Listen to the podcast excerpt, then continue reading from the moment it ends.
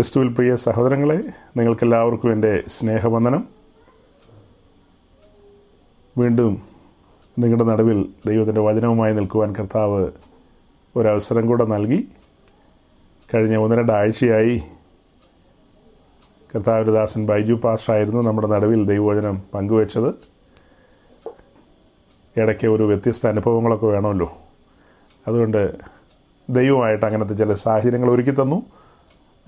അങ്ങനെ നമുക്ക് ദൈവവചനം കേൾക്കാനായിട്ട് ഇടയായി തീർന്നു. കഴിഞ്ഞ ദീർഘമായ ആഴ്ചകൾ പറഞ്ഞതുപോലെ നൂറിലധികം ആഴ്ചകൾ കടന്നുപോയിരിക്കുകയാണ്. ഈ സമയങ്ങളിലൊക്കെ നമ്മൾ സമാഗമന കൂടാരത്തെ മുൻനിർത്തിക്കൊണ്ടാണ് ദൈവവചനം ചിന്തിച്ചു മുന്നോട്ട് പോയത്. നമ്മൾ ഏതാണ്ട് അതിന്റെ ഒരു പരിസമാപ്തിയിലേക്ക് എത്തിച്ചേർന്നു.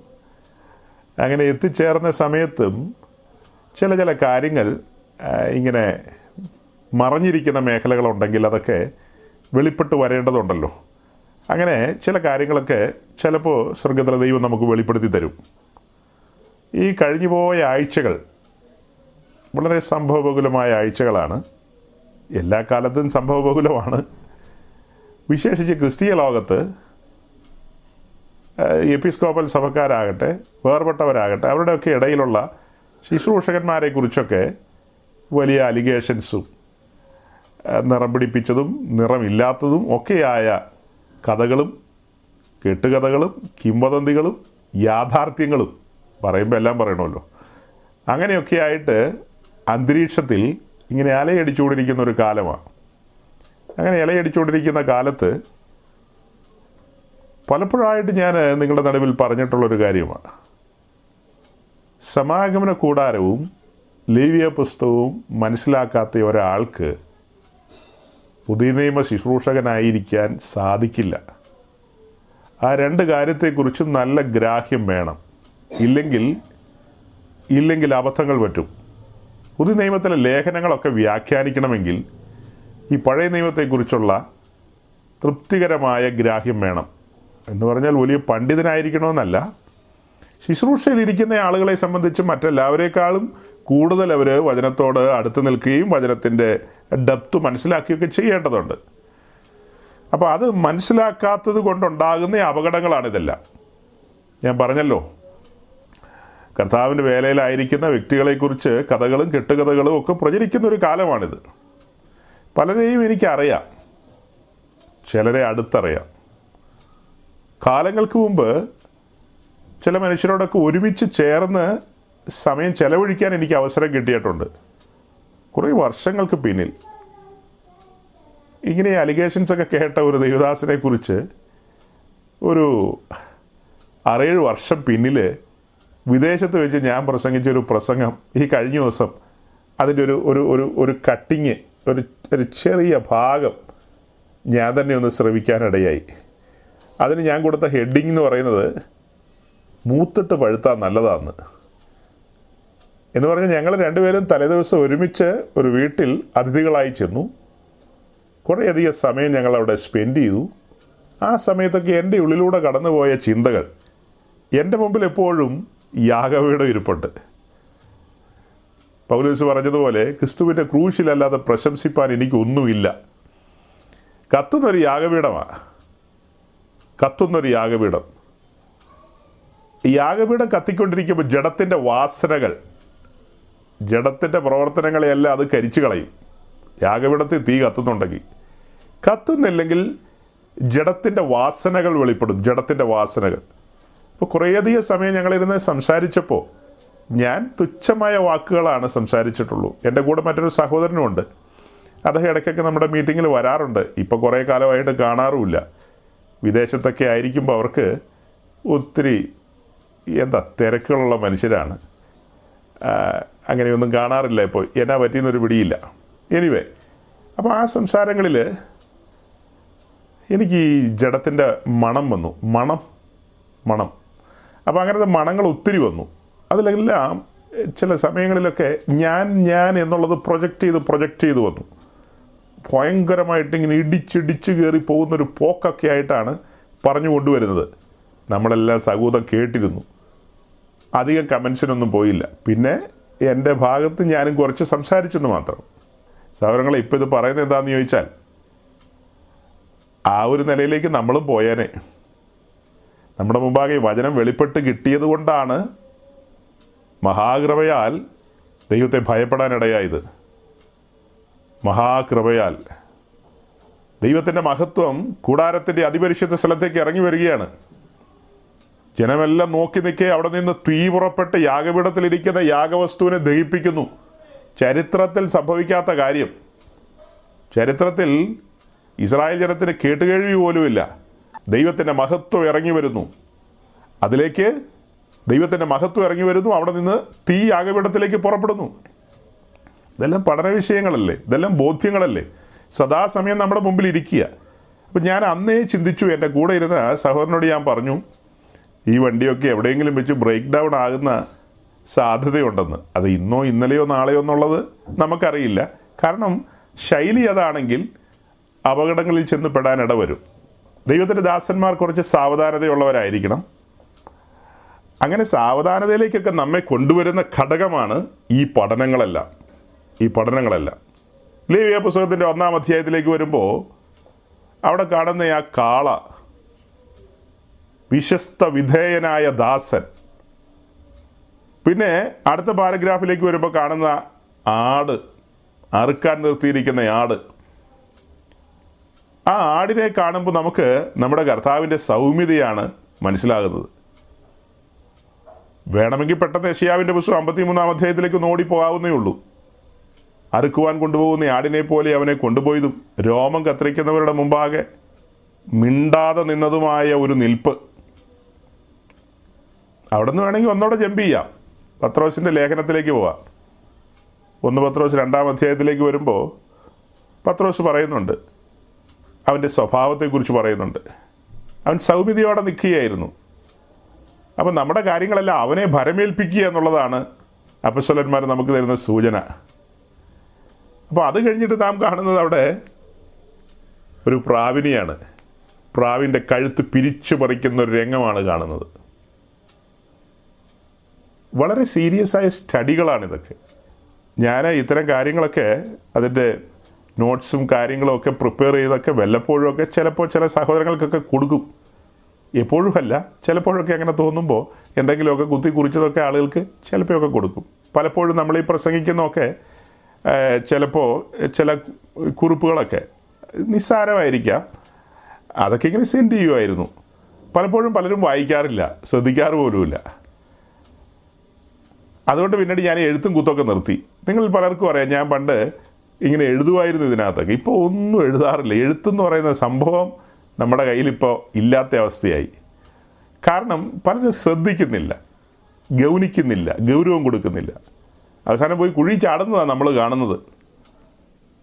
അതുകൊണ്ടാണ് ഞാൻ പറഞ്ഞത് ഈ പഠനങ്ങളിലേക്കൊക്കെ വരുമ്പോഴാണ് ശുശ്രൂഷകന്മാർ ദൈവസന്നതയിൽ താണിരിക്കാൻ പഠിക്കുന്നത്. എനിവേ ഈ യാഗപീഠത്തിന്റെ ചൂടിൽ നിന്നുകൊണ്ട് കുറച്ച് കാര്യങ്ങൾ ഇതിനോടനുബന്ധിച്ച് പറയണമെന്നാണ് ഞാൻ ധരിച്ചത്. ഞാൻ ചിന്തിച്ചത്. പറയേണ്ടതുണ്ട്. എന്നാൽ കഴിഞ്ഞ ദിവസങ്ങളിൽ എനിക്ക് ഒരുപറ്റം ദൈവദാസന്മാരുടെ നടുവിൽ ദൈവവചനം പറയുവാൻ അവസരം ലഭിച്ചു. ഒത്തിരി ദൈവദാസന്മാരിരിക്കുകയാണ്. അപ്പോൾ എബ്രായ ലേഖനം നാലാം അധ്യായത്തിന്റെ പതിനാറാം വാക്യം കോട്ട് ചെയ്തുകൊണ്ട് ഒന്ന് രണ്ട് കാര്യങ്ങൾ ഞാൻ പറഞ്ഞു. അപ്പോൾ ഒരു ചോദ്യം വന്നു. നാലാം അധ്യായത്തിന്റെ പതിനാറാം വാക്യം Hebrew chapter four verse sixteen നമുക്കൊന്ന് വായിക്കാം. അതുകൊണ്ട് നന്മ ലഭിക്കുവാനും തക്ക സമയത്ത് സഹായത്തിനുള്ള കൃപ പ്രാപിക്കുവാനുമായി നാം ധൈര്യത്തോടെ കൃപാസനത്തിനടുത്ത് ചെല്ലുക. ഞാൻ ഈ വാക്യത്തിൽ നിന്ന് പറയാനുണ്ടായ സാഹചര്യം എന്തെന്ന് ചോദിച്ചാൽ എപ്പിസ്കോപ്പൽ സഭകളിലെ ഹൈറാർക്കി സംവിധാനം അതായത് എപ്പിസ്കോപ്പൽ സഭകളിലെ ഒരു ഭരണ രീതിയുണ്ട് ഒരു കേന്ദ്രീകൃത ഭരണ രീതിയുണ്ട് മുകളിൽ ഒരു പാത്രിയാർക്ക താഴെ ഇങ്ങനെ ഓരോന്ന് ഓരോന്ന് ഓരോന്ന് ഇങ്ങനെയൊക്കെ പോകുന്ന ഒരു രീതിയുണ്ടല്ലോ. ഒരു ഭരണ സംവിധാനമുണ്ട് അതിനകത്ത്. എന്നാൽ വേർപെട്ടവരുടെ ഇടയിൽ പ്രതികാരുടെ ഇടയിൽ അങ്ങനത്തെ ഒന്നുമില്ല. അവർ വളരെ ഓപ്പണാണ് ആ കാര്യത്തിലൊക്കെ. പെട്ടിക്കോസുകാരുടെ ഇടയിലും അങ്ങനത്തെ ഹൈരാർക്കി സംവിധാനം ഉണ്ടോയെന്ന് ചോദിച്ചാൽ അങ്ങനെ ഇല്ലെന്ന് തന്നെ പറയാം. എന്നാൽ ഇവിടെ ഈ സെൻട്രൽ പാസ് എന്നൊക്കെ പറഞ്ഞ് ചില തസ്തികകളൊക്കെ നമുക്ക് കാണാം. അതുപോലെ ഈ പിന്നെ സൂപ്രണ്ടന്റ് അല്ലെങ്കിൽ ഓവർസീർ അങ്ങനെയൊക്കെയുള്ള തസ്തികകളൊക്കെ. അപ്പോൾ അത് ഓവർസീർ എന്ന് പറഞ്ഞാൽ അധ്യക്ഷൻ എന്നുള്ള അർത്ഥം മാത്രമേ ഉള്ളൂ. അല്ലെങ്കിൽ പ്രസിഡന്റ് പ്രസിഡന്റ് ഒന്നും ദൈവസഭയിലില്ല. അപ്പോൾ ഈ കാണുന്ന കാര്യങ്ങളെയൊക്കെ ചില പ്രിയപ്പെട്ടവർ വിമർശിച്ച് പറഞ്ഞപ്പോഴാണ് അങ്ങനെ എനിക്ക് ആ കാര്യത്തെ ഒന്ന് അഡ്രസ്സ് ചെയ്യേണ്ടി വന്നത്. അങ്ങനെ അഡ്രസ്സ് ചെയ്ത് പോയ കൂട്ടത്തിൽ ചില കാര്യങ്ങൾ പരാമർശിച്ചു. അതായത് പുതിയ നിയമം പഠിക്കുമ്പോൾ എഫ് എസ് ലേഖനം നാലാം അധ്യായത്തിലേക്ക് വരുമ്പോൾ അവൻ അഞ്ചു വിധ ശുശ്രൂഷകരെ തിരഞ്ഞെടുത്തു. അവരെ തിരഞ്ഞെടുത്തതിന്റെ ഉദ്ദേശം കൂട്ടത്തിൽ എബ്രായ ലേഖന നാലാം അധ്യായത്തിന്റെ ഈ പതിനാറാം വാക്യവും കൂടെ ഞാൻ പറഞ്ഞു. അതായത് ഈ വിഷയം പഠിക്കണമെങ്കിൽ ഈ എബ്രായ ലേഖന നാലാം അധ്യായം പതിനാറാം വാക്യം ശരിക്കും മനസ്സിലാക്കണമെങ്കിൽ നേരെ പുറപ്പാട് പുസ്തകത്തിലേക്കോ ലേവിയ പുസ്തകത്തിലേക്കൊക്കെ പോയി അല്ലെങ്കിൽ സമാഗമന കൂടാരത്തിലേക്ക് പോയി വേണം അതിന്റെ ആഴം മനസ്സിലാക്കാനായിട്ട്. അല്ലാതെ എങ്ങനെ മനസ്സിലാക്കാൻ കഴിയും?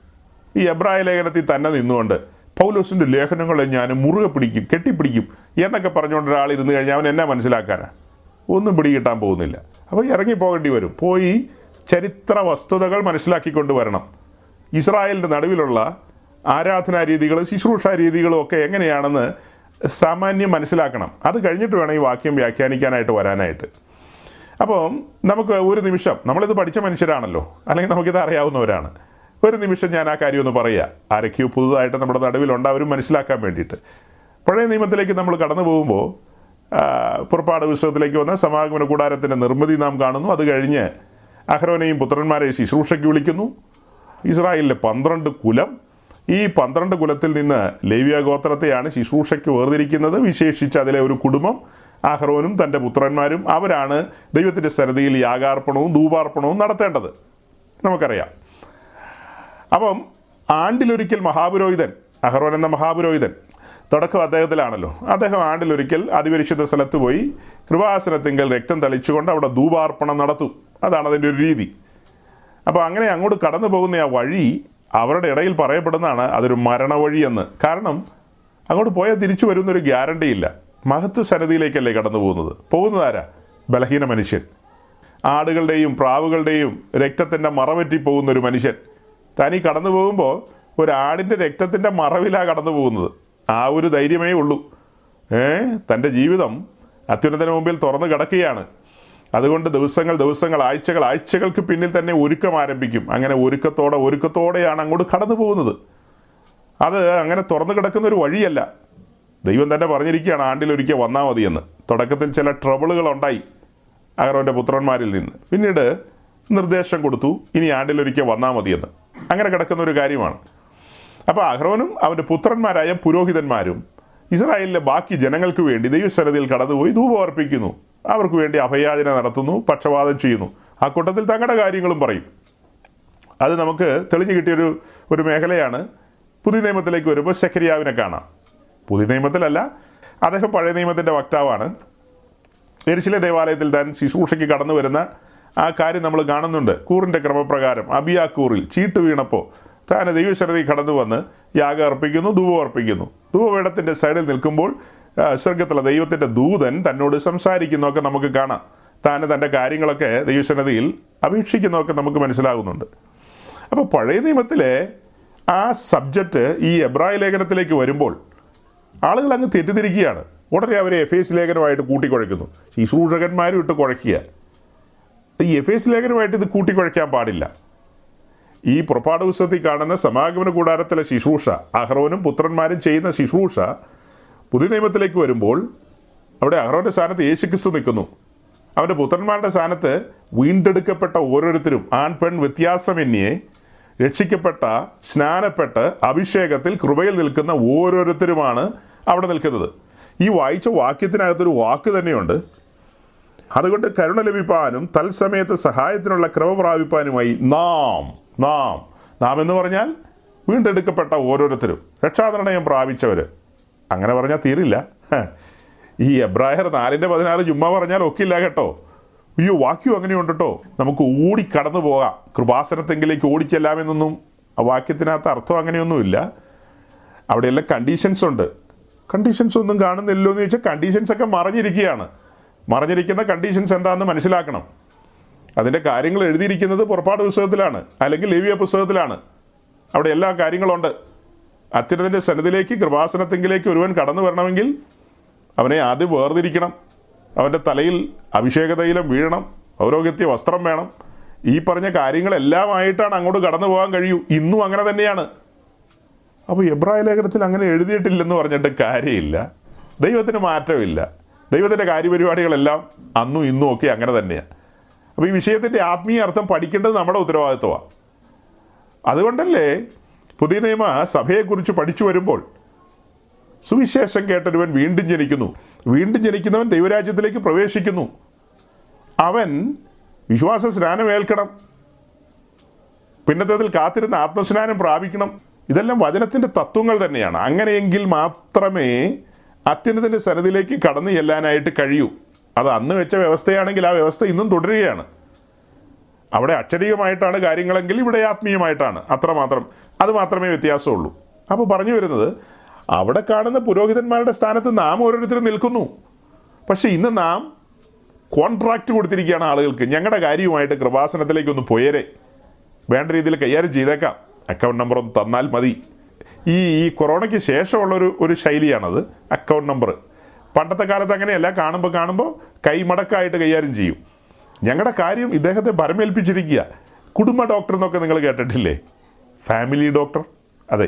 ഫാമിലി ഡോക്ടർ പോലെ ഞങ്ങളുടെ ഇത് ഞങ്ങളുടെ ഫാമിലി പാസ്റ്ററാണ്.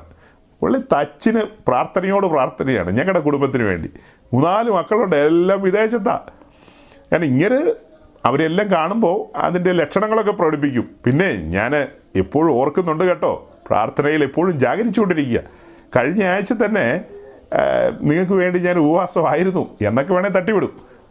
എല്ലാവരുടെയും കാര്യമല്ല ചിലരൊക്കെ അങ്ങനെയൊക്കെ പറഞ്ഞു കളയും.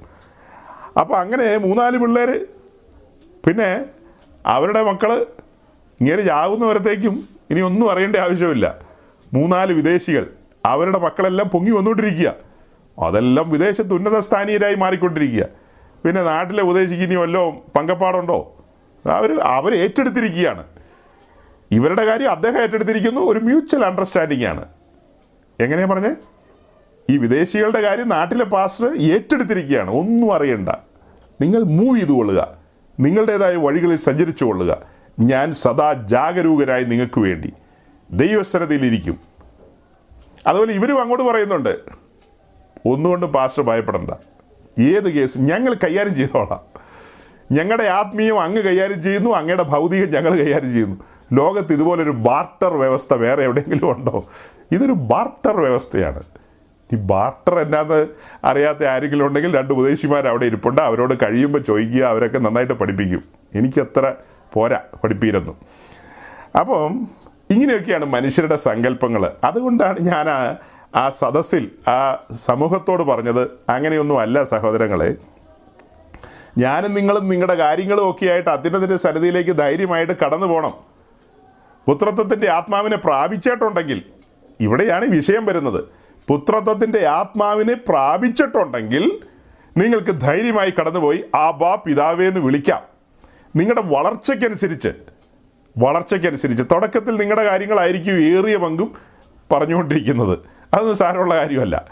പക്ഷെ നിങ്ങളുടെ വളർച്ചയ്ക്കനുസരിച്ച് വളർച്ചയ്ക്കനുസരിച്ച് കാലം നോക്കിയാൽ ആരാ പറഞ്ഞത്? ഇതേ പുസ്തകത്തിൽ എബ്രാഹിം ലേഖനത്തിലുണ്ട്.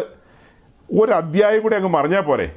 നാലാം അധ്യായം കഴിഞ്ഞാൽ പിന്നെ അഞ്ചാം അധ്യായമാണ് അഞ്ചാം അധ്യായത്തിലേക്ക് വരുമ്പോൾ പൗലൂസ് പറയാണ് കാലം നോക്കിയാൽ നിങ്ങൾ ധൈര്യത്തോടെ കൃപാസനത്തെങ്കിലേക്ക് വരേണ്ടവരാണ്. പക്ഷെ നിങ്ങൾ കോൺട്രാക്റ്റ് ഓരോരുത്തരെ ഏൽപ്പിച്ചിരിക്കുകയാണ്. കൈകാര്യം ചെയ്തോ? കൃപാസനത്തിലേക്ക് പൊയ്ക്കോ പാസ്റ്ററെ പാസ്റ്റർ പൊയ്ക്കോ? ബാക്കപ്പ് ഞങ്ങൾ തന്നോളാം. പാസ്റ്റർ തിരിച്ചും പറയുന്നുണ്ട് നിങ്ങൾക്ക് ബാക്കപ്പ് ഞാനും തന്നോളാം. അതല്ല ദൈവത്തിന്റെ വചനത്തിന്റെ രീതി എന്ന് പറയുന്നത്. നിങ്ങൾ എഫ് എസ് ലേഖനമൊന്നും കൂട്ടിക്കൊടുക്കണ്ട. അഞ്ച് വിധ ശുശ്രൂഷകരെ വെച്ചിരിക്കുന്നത് ഈ വക കാര്യങ്ങൾക്കൊന്നും വേണ്ടിയല്ല. ഞാൻ എന്റെ സഭയെ പണിയും പാതാള ഗോപുരങ്ങൾ അതിനെ ജയിക്കില്ലെന്നാണ് പറഞ്ഞത്. അല്ലെങ്കിൽ ഞാൻ എന്റെ നിവാസം പണിയും ഞാൻ എന്റെ ഗ്രഹം പണിയും ഏ? ഞാൻ എന്റെ നിവാസത്തിന്റെ കല്ലുകളെ സജ്ജമാക്കും വെട്ടുകുഴിയിൽ വെച്ച്. അതിനുവേണ്ടി ഞാൻ തിരഞ്ഞെടുത്തിരിക്കുന്നവരാണ് ഈ അഞ്ചുവിധ ശുശ്രൂഷകർ തന്റെ സഭയാം സൗദത്തിന്റെ പണിക്ക് അല്ലെങ്കിൽ തന്റെ മണവാട്ടിയെ അണിയിച്ചൊരുക്കാൻ വേണ്ടി തിരഞ്ഞെടുത്തിരിക്കുന്നവരാണ് അവർ അല്ലാതെ ഓരോരുത്തരുടെ കാര്യങ്ങൾ കൈകാര്യം ചെയ്യാൻ വേണ്ടിയിട്ടുള്ളതല്ല. അത് പഴയ നിയമത്തിലെ സഹോദരങ്ങളെ പഴയ നിയമത്തിലാണ്. ഓക്കെ അതിൽ കാതലായ വിഷയത്തിലേക്ക് വരണമല്ലോ. അപ്പം ഞാനതിന്റെ മുഖപുര അവരോട് പറഞ്ഞ കാര്യങ്ങളുടെ ആ ഒരു രത്നചുരുക്കം നമ്മുടെ മുമ്പിലും കൊണ്ടുവരികയാണ്. നമ്മളിതൊക്കെ കേട്ടിട്ടുള്ളവരാണെങ്കിൽ തന്നെയും ഇതെല്ലാം ഞാനിങ്ങനെ പറഞ്ഞു പോകുമ്പോൾ ഒരു ക്വസ്റ്റ്യൻ വന്നത് ധൈര്യത്തോടെ കൃപാസനത്തെങ്കിൽ ചെല്ലണമെന്നാണല്ലോ ഇപ്പോൾ എഫ് എസ് ലേഖനത്തിൽ പറഞ്ഞിരിക്കുന്ന കാര്യങ്ങൾ പുതിയ നിയമസഭയുടെ പണിയോടുള്ള ബന്ധത്തിലാണ്. എബ്രായ ലേഖനത്തിൽ പറയുന്നത് ധൈര്യത്തോടെ കൃപാസനത്തിൽ ചെല്ലുക എന്ന് പറഞ്ഞാൽ നാം ഓരോരുത്തരും നമ്മുടെ കാര്യങ്ങൾ ദൈവത്തോട് നേരിട്ട് അറിയിക്കുക ഇടനിലക്കാരൊന്നുമില്ലെന്നേ മധ്യസ്ഥരൊന്നുമില്ല. യേശു ക്രിസ്തുവിന്റെ നാമത്തിൽ പരിശുദ്ധാത്മാവിന്റെ സഹായത്താൽ ദൈവസന്നിധിയിൽ നമുക്ക് കാര്യങ്ങൾ ഉണർത്തിക്കാമെന്നാണ് രത്ന ഒന്നുകൂടെ പറയാം. അതിന്റെ സാധ്യത എബ്രായ പതിമൂന്നിലുണ്ട്. ഇപ്പം ഞാൻ ഈ പറഞ്ഞത്. യേശുക്രിസ്തുവിന്റെ നാമത്തിൽ പിതാവിന്റെ സരതിയിലേക്ക് നമുക്ക് പ്രവേശനമുണ്ട്. സി പരിശുദ്ധാത്മ സഹായത്താൽ കാര്യങ്ങളെ ഉണർത്തിക്കാം. വേണ്ടും പോലെ സംസാരിക്കാൻ അറിയില്ലെങ്കിൽ സാരമില്ലെന്നേ. വേണ്ടും പോലെ സംസാരിക്കാൻ പ്രാർത്ഥിക്കുക എന്നാണ് നമ്മൾ പറയുന്നത്. പ്രാർത്ഥന എന്നുള്ളത് അങ്ങ് വിട്ടേക്കാം നമുക്ക്. പകരം നമുക്ക് സംസാരിക്കുക എന്നുള്ള വാക്കെടുക്കാം. നമുക്ക് പിതാവിനോട് സംസാരിക്കാമല്ലോ. അത്യുന്നതനോട് സംസാരിക്കാമല്ലോ. മുഖാമുഖം സംസാരിക്കാമെന്നേ. അതിന് ത്രാണിയില്ലെങ്കിൽ നമുക്കതിനുള്ള ആ ത്രാണി നൽകുന്നതാണ് പരിശുദ്ധാത്മാവ്. നമ്മെ സഹായിക്കുകയല്ലേ? അപ്പോൾ പരിശുദ്ധാത്മാവിനോട് സഹകരിക്കണം ഉറ്റിരിക്കണം ആ സ്വരം കേൾക്കണം വികടമായി നടക്കരുത്. ഇങ്ങനെയൊക്കെ ഒത്തിരി വിഷയങ്ങളുണ്ട്. നമ്മളൊക്കെ അങ്ങനെ തന്നെയല്ലേ? അനുസരിക്കുകയും വിധേയപ്പെടുകയൊക്കെ ചെയ്യുമ്പോൾ കുട്ടികളോടൊക്കെയുള്ള ബന്ധത്തിൽ മാതാപിതാക്കൾ കുറച്ചുകൂടെ അനുകമ്പാപൂർവം പെരുമാറും. അല്ല കുരുത്തം കെട്ടതാണെങ്കിലോ? കുരുത്തം കെട്ടതുങ്ങൾ വന്ന് പറയുന്ന എല്ലാ കാര്യത്തിലും. ഇന്നാ പിടിച്ചോ ഇന്നാ പിടിച്ചോ എന്ന് പറഞ്ഞ് അങ്ങ് സാധിപ്പിച്ച് ആരെങ്കിലും കൊടുക്കുമോ അങ്ങനെയൊന്നും ചെയ്യില്ല. അപ്പോൾ മാതാപിതാക്കളുടെ ഹിതം മനസ്സിലാക്കി ഇഷ്ടത്തിനനുസരിച്ച് നിൽക്കുന്നവരെ അവർ കൂടുതൽ എന്ത് ചെയ്യും? ആ ശരി കൈകാര്യം ചെയ്തേക്കാം. എന്നൊരു നില വരും. അതുപോലെയൊക്കെ തന്നെയാണ് പരിശുദ്ധാത്മാവിനെ അനുസരിച്ച് നടക്കണം. അനുസരിച്ച് നടക്കുമ്പോഴാണ് നമുക്ക് ആത്മാവിന്റെ സഹായം ലഭിക്കുന്നത്. ഓക്കെ അപ്പോൾ അങ്ങനെ ദൈവസന്നിധിയിലേക്ക് കടന്നു പോകാൻ കഴിയും. തത്സമയ സഹായത്തിനുള്ള കുറവ് പ്രാപിപ്പാൻ പാകത്തിന് നമുക്ക് കടന്നു പോകാൻ കഴിയും. മറക്കരുത്. എവേസ് ലേഖനത്തിൽ പറയുന്ന അഞ്ചുവിധ ശുശ്രൂഷക്കാരുടെ ഉത്തരവാദിത്വം എന്ന് പറയുന്നത് കേവലമായ കാര്യങ്ങളല്ല അവർ വലിയ ദൗത്യത്തിൽ ഏർപ്പെട്ടിരിക്കുന്നവരാണ്.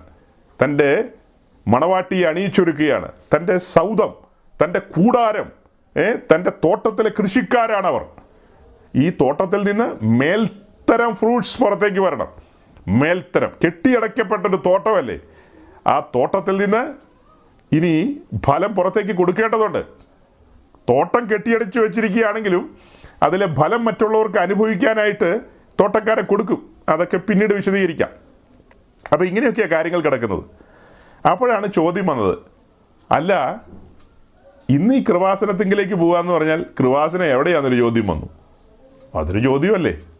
ആ ചോദ്യം നിങ്ങളുടെ മുമ്പിൽ അങ്ങ് റേസ് ചെയ്യാമായിരുന്നു എനിക്ക്. പക്ഷെ ഇത്രയും സമയം മുന്നോട്ട് പോയ സ്ഥിതിക്ക് ഇനി എന്ത് റേസ് ചെയ്യാനാണ് നമ്മൾ പണ്ട് തിമത്തിയോസിന്റെ ലേഖനത്തിലെ ആ വാക്യം എടുത്ത് ചോദിച്ചത് ഓർക്കുന്നില്ലേ? ഏ? ദൈവത്തിന് മനുഷ്യർക്കും ഇടയിൽ ഒരേ ഒരു മധ്യസ്ഥൻ. ആ വാക്യം നമ്മൾ സമാഗമന കൂടാരത്തിൽ എവിടെ പ്ലേസ് ചെയ്യുമെന്നൊരു ചോദ്യം ചോദിച്ചല്ലോ. അതുപോലെ തന്നെ ചോദിക്കാവുന്ന ചോദ്യമാണ് എബ്രായർ നാലിന്റെ പതിനാറ്. ഈ പറയപ്പെട്ട കൃപാസനത്തിലേക്ക് ധൈര്യത്തോടെ ചെല്ലാം. ഇപ്പം കൃപാസനം എവിടെയാ? മറുപടികൾ പറയേണ്ടി വരും. ആളുകൾ ചോദിക്കും നമ്മളോട്. ഏ? ആളുകൾ ചോദിക്കും. ചോദിക്കുമ്പോൾ മറുപടി പറയേണ്ടി വരും. അപ്പം ഞാൻ അതിന് വ്യക്തമായ വിശദീകരണം കൊടുത്തു. പക്ഷെ നടുങ്ങിപ്പോയത് എന്താണെന്ന് ചോദിച്ചാൽ അവിടെ ഇരുന്ന ദൈവദാസന്മാർക്ക് ആർക്കും പിടികിട്ടിയില്ല. അവർക്കതൊരു ഭീകരമായ ഒരു ഉപദേശ പെശക് പോലെയാണ് ഫീൽ ചെയ്തത്. എന്തോ കുഴപ്പം പോലെ. കാരണം അവരിൽ മെജോറിറ്റിയും ഈ ടാബർനാക്കൾ എന്നുള്ള വിഷയം ചിന്തിച്ചിട്ടില്ല. ഇതിന്റെ ഒരു ഡപ്ത് ചിന്തിച്ചിട്ടില്ല. ന്യൂ ടെസ്റ്റ്മെന്റും ഓൾഡ് ടെസ്റ്റ്മെന്റും കൂടെ സിങ്ക് ചെയ്ത് വെച്ചുകൊണ്ട് കാര്യങ്ങളെ അങ്ങനെ ശ്രവിച്ചിട്ടില്ല. ഗ്രഹിച്ചിട്ടുണ്ടാവില്ല. അല്ലെങ്കിൽ അവരുടെയൊക്കെ മുഖത്തൊരു പകച്ചു നിൽക്കുന്നത് പോലും. അയ്യോ എന്തോ ഈ പറയുന്നത് എന്നുള്ളൊരു നിലയിൽ അത്ഭുതം കൂറി നിൽക്കുകയാണ്. ഒരുപക്ഷെ നിങ്ങൾക്കും അങ്ങനെ തോന്നാം. അതിന്റെ കാര്യങ്ങൾ പറഞ്ഞു വരുമ്പോൾ നമുക്കും ചിലപ്പോൾ അന്താളിപ്പ് വരാം. സഹോദരങ്ങളെ പഴയ നിയമത്തിൽ അക്ഷരീയമായൊരു കൂടാരം ഉണ്ടായിരുന്നു. ആ കൂടാരത്തിന്റെ അകത്തേക്ക് കടന്നാണ് മഹാപുരോഹിതൻ പോയിരുന്നത്. അവിടെയാണ് പെട്ടകം ഇരിക്കുന്നത്. പെട്ടകത്തിന് മീതെയാണ് കൃപാസനം. കൃപാസനത്തിലാണ് രണ്ട് കരൂപുകൾ ഇരിക്കുന്നത്. അങ്ങനെ ആ കാര്യങ്ങളെയെല്ലാം മനസ്സിലാക്കിയ ആളുകൾ പുതിയ നിയമത്തിൽ അതെങ്ങനെ എങ്ങനെ വ്യാഖ്യാനിക്കും എന്നുള്ളതൊരു വലിയ ചോദ്യമാണ്. അപ്പോൾ ഈ എബ്രായ ലേഖനം നാലാം അധ്യായം നമ്മൾ തുറന്നു വയ്ക്കുമ്പോൾ നമ്മുടെ മുമ്പിൽ എബ്രായ ലേഖനം എട്ടാം അധ്യായം ഒൻപതാം അധ്യായം ഉണ്ട്. എട്ടാം അധ്യായത്തിന്റെ അഞ്ചാം വാക്യം നമുക്കൊന്ന് വായിക്കാം. Hebrew chapter eight words five. കൂടാൻ തീർക്കുവാൻ മോശ ആരംഭിച്ചപ്പോൾ പർവതത്തിൽ നിനക്ക് കാണിച്ച മാതൃക പ്രകാരം നീ സകലവും ചെയ്യുവാൻ നോക്കുക എന്ന് അവനോട് അരളി ചെയ്തതുപോലെ അവർ സ്വർഗീയമായതിന്റെ ദൃഷ്ടാന്തവും നിഴലുമായതിൽ ശുശ്രൂഷ ചെയ്യുന്നു. എട്ടാം അധ്യായത്തിലെ വളരെ പ്രസിദ്ധമായൊരു വാക്യമാണിത്. ഇനി ഒൻപതാം അധ്യായത്തിലേക്ക് പോയി കഴിഞ്ഞാൽ വായിക്കേണ്ട ആവശ്യമില്ല. കാലങ്ങളായി നമ്മൾ കേട്ടുകൊണ്ടിരിക്കുന്ന കാര്യമാണ്. ഈ പറയപ്പെട്ട കൂടാരത്തിന്റെ ഒരു രീതിയാണ് അവിടെ പറയുന്നത്. സമാഗമന കൂടാരത്തെക്കുറിച്ച് തന്നെയാണ് പറയുന്നതെന്ന് നമുക്ക് മനസ്സിലാവും. എബ്രായ ലേഖനത്തിൽ ഏറിയ പങ്കും പറയുന്നത് സമാഗമന കൂടാരത്തെക്കുറിച്ച് തന്നെയാണ്.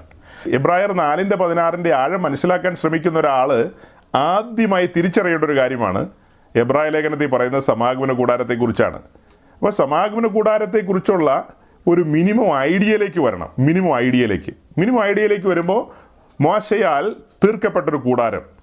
ആ കൂടാരം സ്വർഗത്തിലെ കൂടാരത്തിന്റെ നിഴലാണ്. ആ നിഴലിന്റെ കറക്റ്റ് രൂപരേഖ മോശയുടെ കൈ കൊടുത്തു. അത് അങ്ങനെ തന്നെ മോശ പണത് വെച്ചു. അത് കഴിഞ്ഞിട്ട് പിന്നീട് നാം കാണുന്നത് പുതിയ നിയമത്തിലേക്ക് വരുമ്പോൾ യരിശിലെ ദേവാലയം വിട്ടേക്കാം. പിന്നീട് നാം പുതിയ നിയമത്തിലേക്ക് വരാം. പുതിയ നിയമത്തിലേക്ക് വരുമ്പോൾ പുതിയ നിയമത്തിലെ ആലയം എവിടെയാ? പുതുപ്പള്ളിയിലാണോ? അതേ എടപ്പള്ളിയിലാണോ? അതേ കോഴിപ്പള്ളിയിലാണോ? പുതിയ നിയമത്തിലെ ആലയം എന്ന് പറയുന്നത് നാം ഓരോരുത്തരുമാണ്. നാം ഓരോരുത്തരുമാണ്. ഈ പഴയ നിയമത്തിലെ ആലയമായ സമാഗമന കൂടാരത്തിലെ വിഷയം നമ്മൾ പഠിക്കുമ്പോൾ പുറപ്പാട് ദിവസം ഇരുപത്തഞ്ചാം അധ്യായത്തിന്റെ ഇരുപത്തിരണ്ടാം വാക്യം കൂടെ ഒന്ന് വായിക്കാം. അങ്ങനെ ചില വാക്യങ്ങൾ വായിച്ച് നമുക്ക് മുൻപോട്ട് വരാം. അപ്പോൾ ഒരു ഉത്തരത്തിലേക്ക് വരും. Exodus chapter twenty five verse twenty two.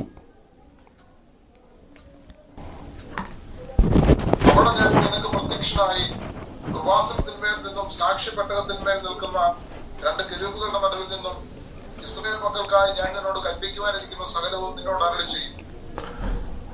അതായത് പെട്ടകത്തിന് മുകളിൽ കൃപാസനം കൃപാസനത്തിന് മുകളിൽ രണ്ട് കിരൂപുകൾ കിരൂപുകൾ ദൈവമഹത്വത്തിന്റെ കാവൽക്കാരെന്ന് നമുക്കറിയാം.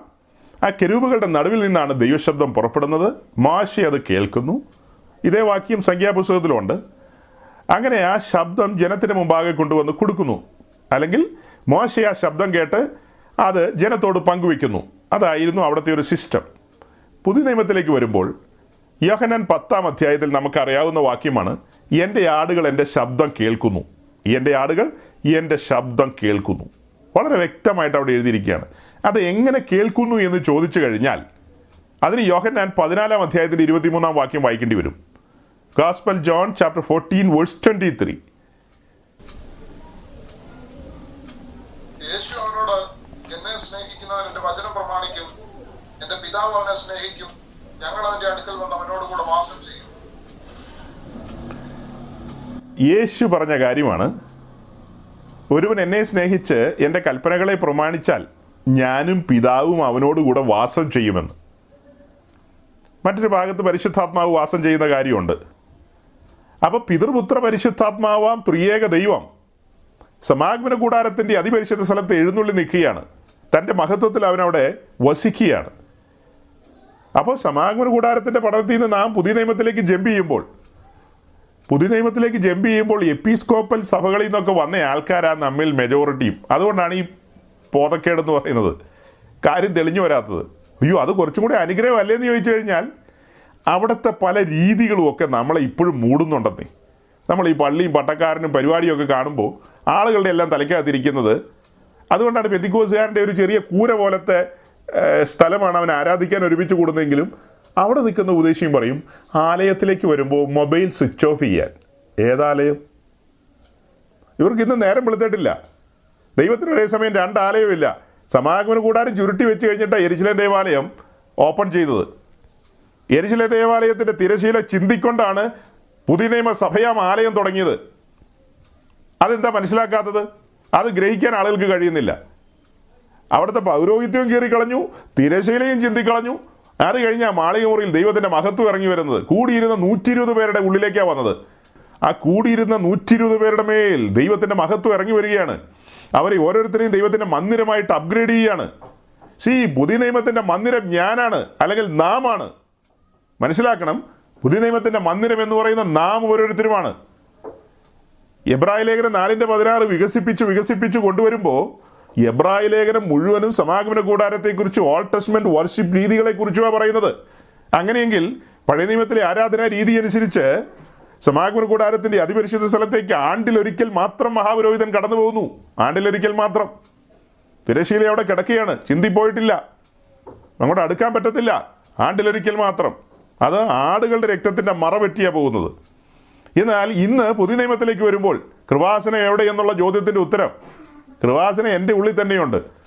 അത് പറഞ്ഞപ്പോഴാണ് സീനിയർ പാസ്റ്റർമാരുടെ എല്ലാം നെറ്റിച്ചൊളിഞ്ഞത് കാരണം അവർ ധരിച്ചിരിക്കുന്ന ഒരു കാര്യം എബ്രായർ പന്ത്രണ്ടിന്റെ Hebrew chapter twelve verse two എബ്രായർ പന്ത്രണ്ടിന്റെ രണ്ട്. വിശ്വാസത്തിന്റെ നായകനും പൂർത്തി വരുത്തുന്നതിനുമായ യേശുവിനെ നോക്കുക. തന്റെ മുൻപിൽ വെച്ചിരുന്ന സന്തോഷമോർത്ത് അവൻ അപമാനം അലക്ഷ്യമാക്കി ക്രൂശിനെ സഹിക്കുകയും ദൈവസിംഹാസനത്തിന്റെ വലതു ഭാഗത്തിരിക്കുകയും ചെയ്തു. സി എബ്രായ ലേഖനം പന്ത്രണ്ടാം അധ്യായത്തിൽ നമ്മുടെ കർത്താവായ യേശുക്രിസ്തു ഇന്ന് പിതാവിന്റെ സന്നദ്ധയിൽ അവന്റെ വലഭാഗത്തിരിക്കുന്നു. അവൻ സ്വർഗത്തിൽ പിതാവിന്റെ വലഭാഗത്തിരിക്കുന്നു. എഫീസ് ലേഖനത്തിലേക്ക് വന്നാലും തത്തുല്യമായ വാക്യങ്ങളുണ്ട്. ആ വാക്യം നമുക്ക് പിന്നാലെ എടുക്കാം. ഇവിടെ എല്ലാം നാം കാണുന്നത് കർത്താവ് പിതാവിന്റെ വലഭാഗത്തിരിക്കുന്നതായിട്ടാണ്. സ്വർഗത്തിൽ വസിക്കുകയാണ്. അപ്പം നമുക്കിന്ന് ആ സ്വർഗത്തിൽ വസിക്കുന്ന ദൈവത്തോട് ധൈര്യത്തോടെ കടന്നു എന്ന് സംസാരിക്കാമെന്നുള്ളതാണ് എല്ലാവരും ധരിക്കുന്നത്. സഹോദരങ്ങളെ പഴയ നിയമവും പുതിയ നിയമവും തമ്മിലുള്ള അന്തരം പലർക്കും പിടികിട്ടുന്നില്ല. പഴയ നിയമത്തിൽ ദൈവത്തോട് അടുക്കാൻ കഴിയുന്നില്ല മനുഷ്യർക്ക്. പ്രാകാരം വരെ വന്ന് സ്റ്റക്കായി പോവുക പ്രാകാരത്തിനപ്പുറത്തേക്ക് ഈ കടന്നു പോകാവുന്ന ഈ മഹാപുരോഹിതന് മാത്രമേ ഉള്ളൂ ആണ്ടിലൊരിക്കൽ. ജനമെല്ലാം പ്രാകാരത്തിൽ അവർക്ക് നിൽക്കേണ്ട സ്ഥാനത്ത് വന്ന് നിൽക്കുകയാണ്. അവിടെ അവസാനിക്കുകയാണ്. അടുക്കാൻ കഴിയില്ല. ഇനി പുതിയ നിയമത്തിലേക്ക് വരുമ്പോൾ ഈ കാലഘട്ടത്തിലേക്ക് വരുമ്പോൾ ജനമെല്ലാം ചിന്തിക്കുന്നത് വളരെ വിദൂരതയിലിരിക്കുന്ന ഒരു ദൈവത്തെയാണ്. ജനമെല്ലാം ഈ കാലഘട്ടത്തിൽ ചിന്തിക്കുന്നതും കാണുന്നതും വളരെ വിദൂരതയിലിരിക്കുന്ന ഒരു ദൈവത്തെയാണ്. സ്വർഗത്തിലിരിക്കുന്ന ദൈവം. വാക്യം അങ്ങനെ തന്നെയുണ്ട്. നമ്മുടെ ദൈവം സ്വർഗത്തിൽ വസിക്കുന്നു. അത് വാസ്തവം തന്നെ. അവൻ സ്വർഗ മഹിമകളിൽ വസിക്കുകയാണ്.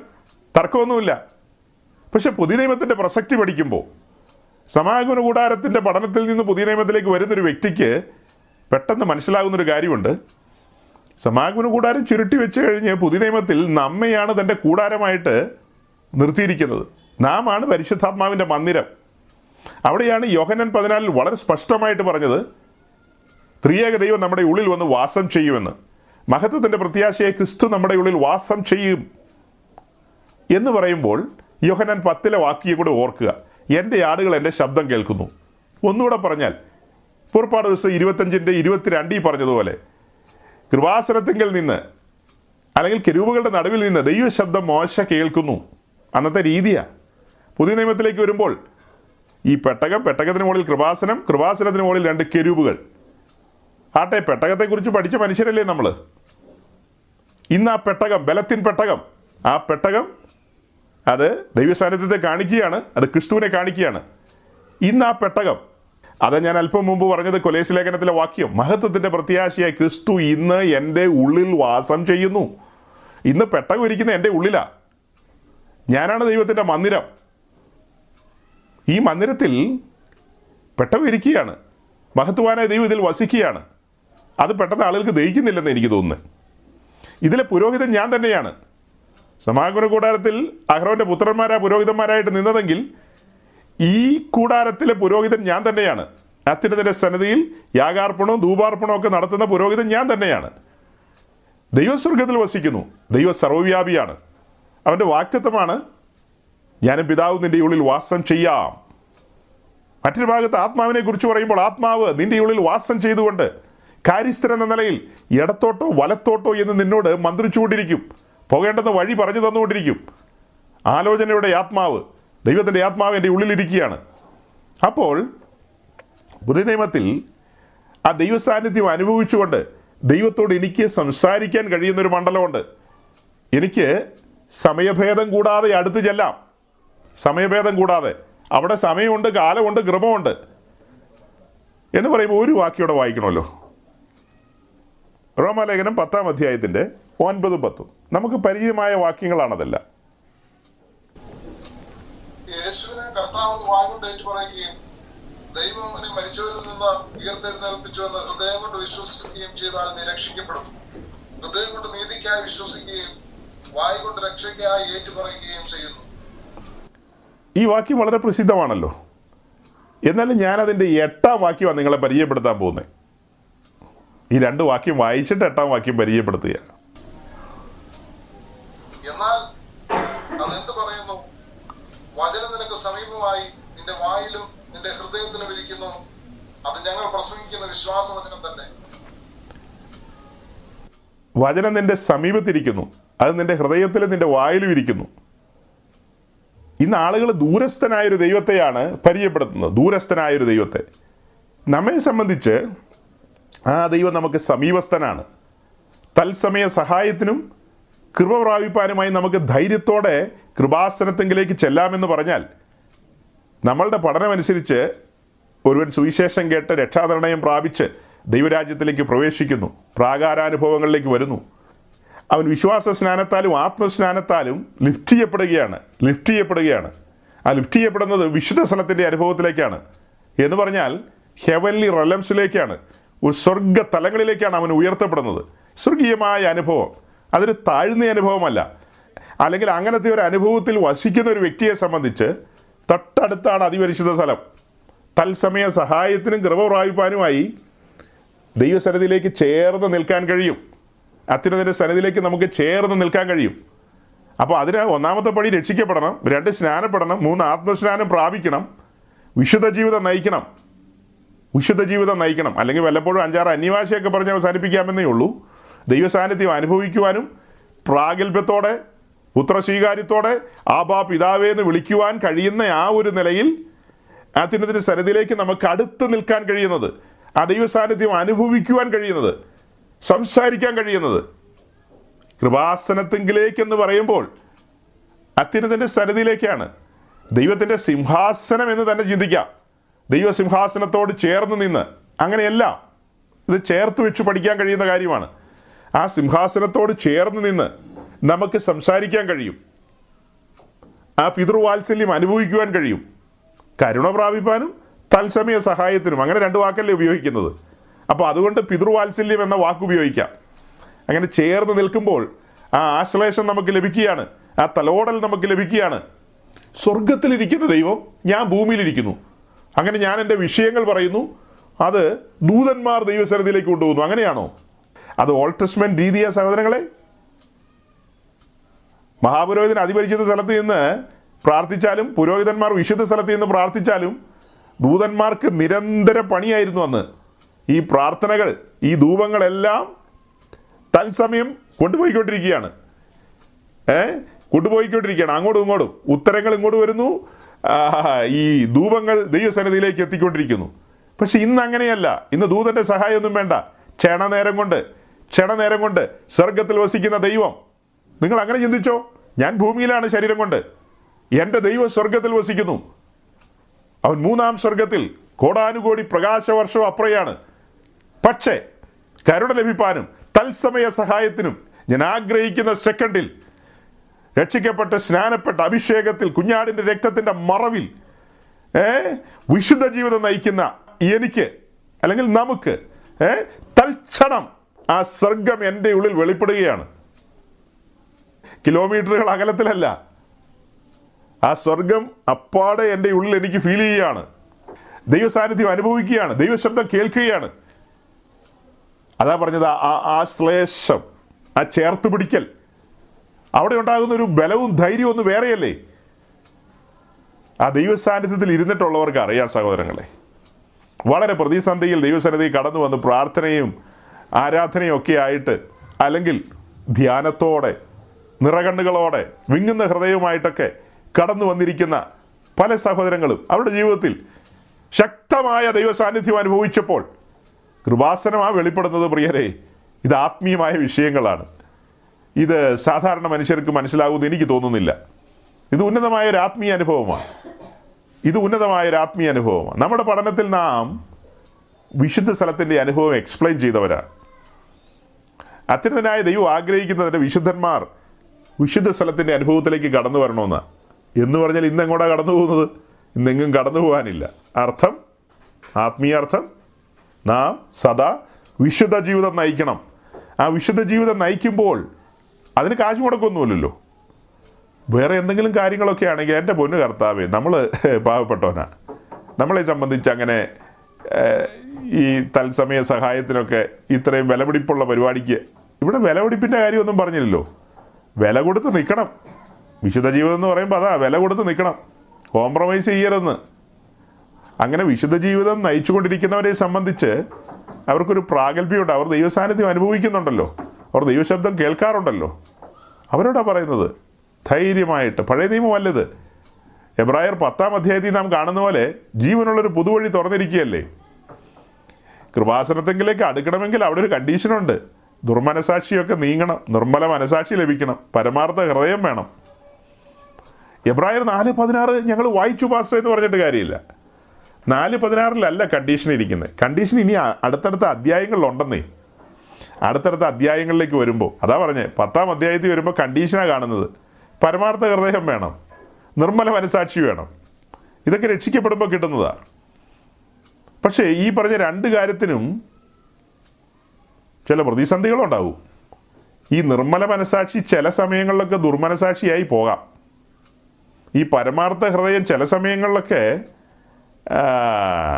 കല്ല് പോലെയൊക്കെ ആയി പോകാൻ സാധ്യതയുണ്ട്. അല്ലല്ലോ? ആ അതെ. ഈ പരമാർത്ഥ ഹൃദയം എന്നൊക്കെ പറയുന്നത് ചില സമയത്ത് ഹൃദയകാഠിന്യത്തിലേക്ക് പോവാം. തുടക്കം നല്ല രീതിയിലായിരുന്നു. അയ്യോ നമ്മളെല്ലാവരും ഒന്ന് ആലോചിച്ച് നോക്കി നമ്മളൊക്കെ രക്ഷിക്കപ്പെട്ടു വന്നപ്പോൾ ശരിക്കും പറഞ്ഞ മാലാക കുഞ്ഞുങ്ങളായിരുന്നു. ശരിക്കും.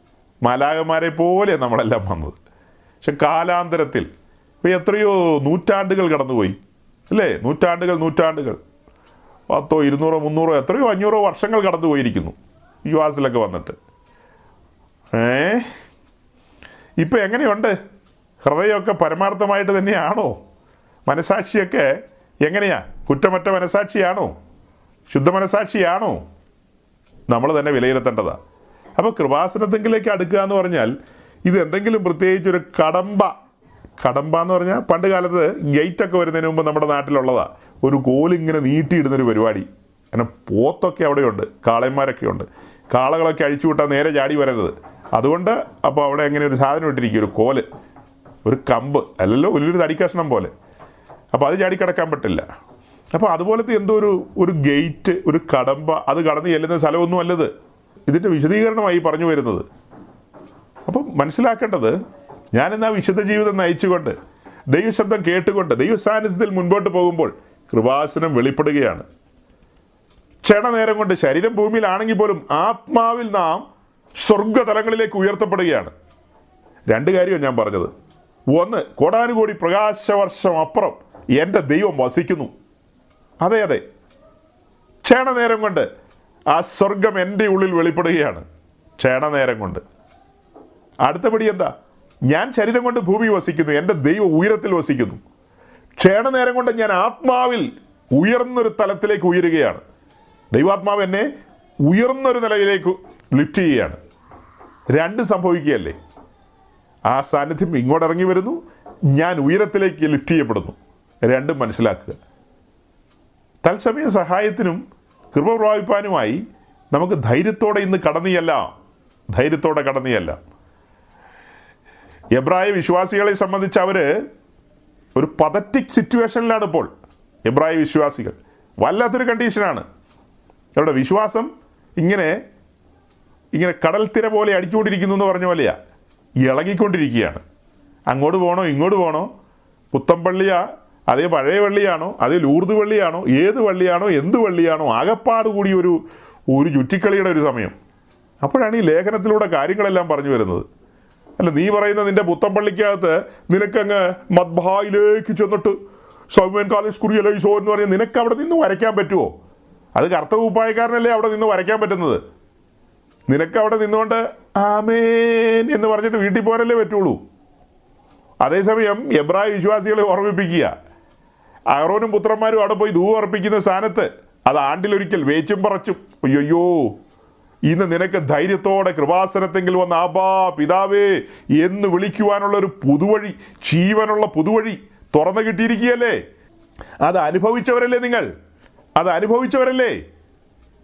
അതുകൊണ്ടാണ് എബ്രായർ ആറ് എബ്രായർ പത്ത് രണ്ട് അധ്യായങ്ങൾ പുതിയ നിയമത്തിൽ വേറെ എങ്ങും അത്ര സീരിയസ് ആയിട്ട് നമുക്ക് കാണാൻ കഴിയില്ല ഈ രണ്ട് അധ്യായങ്ങൾ എബ്രായർ ആറിന്റെ പ്രത്യേകത എന്താ? പലപ്പോഴും പെയ്ത മഴ കുടിച്ചിട്ട് മേൽത്തരം സസ്യാദികളെ വിളയിക്കാതെ മുള്ളും ഞെരിഞ്ഞിലും വിളയിച്ചു കഴിഞ്ഞാൽ അതായത് വിശ്വാസത്തിന്റെ സ്ഥാനത്ത് അവിശ്വാസമാണ് വരുന്നതെന്നേ പത്താം അദ്ദേഹത്തിലേക്ക് പോയാൽ വിശദീകരിച്ച നിയമരക്തത്തെ നീ കഴിഞ്ഞ നാളുകളിൽ യരിശന ദേവാലയത്തിന്റെ പ്രാകാരത്തിൽ പോയി തലകുത്തി നിൽക്കുമ്പോൾ നിന്റെ പുരോഹിതൻ ഒരു ആടിനെ ഇറത്തതിന്റെ രക്തവും കൊണ്ട് അതിവരിച്ചത് സ്ഥലത്തേക്ക് ആണ്ടിലൊരിക്കൽ പോകുന്നു. പിറ്റേ ആണ്ട് വരെ നീ ഇങ്ങനെ കാത്തിരിക്കുകയാണ്. പാപത്തിന്റെ പൊറുതിക്ക് വേണ്ടി. ഇതിങ്ങനെ നടത്തിക്കൊണ്ടിരിക്കുകയാണ്. ആ സ്ഥാനത്ത് ഇന്ന് കുഞ്ഞാടിന്റെ തങ്കച്ചോരയാൽ നീ കഴുകൽ പ്രാപിച്ചവനാണ്. കഴുകൽ പ്രാപിച്ച് ധൈര്യത്തോടെ കൃപാസനത്തെങ്കിലേക്ക് കൃപാസനത്തെങ്കിലേക്ക് എന്ന് പറയുമ്പോൾ അതിവിശുദ്ധമായ അനുഭവത്തിലേക്ക് എന്നല്ലേ അർത്ഥം? മോസ്റ്റ് ഹോളി പ്ലേസിലേക്കുള്ള ഒരു ലിഫ്റ്റ് അല്ലേ അത് പറയുന്നത്? അങ്ങനെ വരാനൊരു സാഹചര്യമുണ്ട്. പക്ഷേ എബ്രായ ക്രിസ്ത്യാനികൾക്ക് ഇന്നും ഉറപ്പില്ല.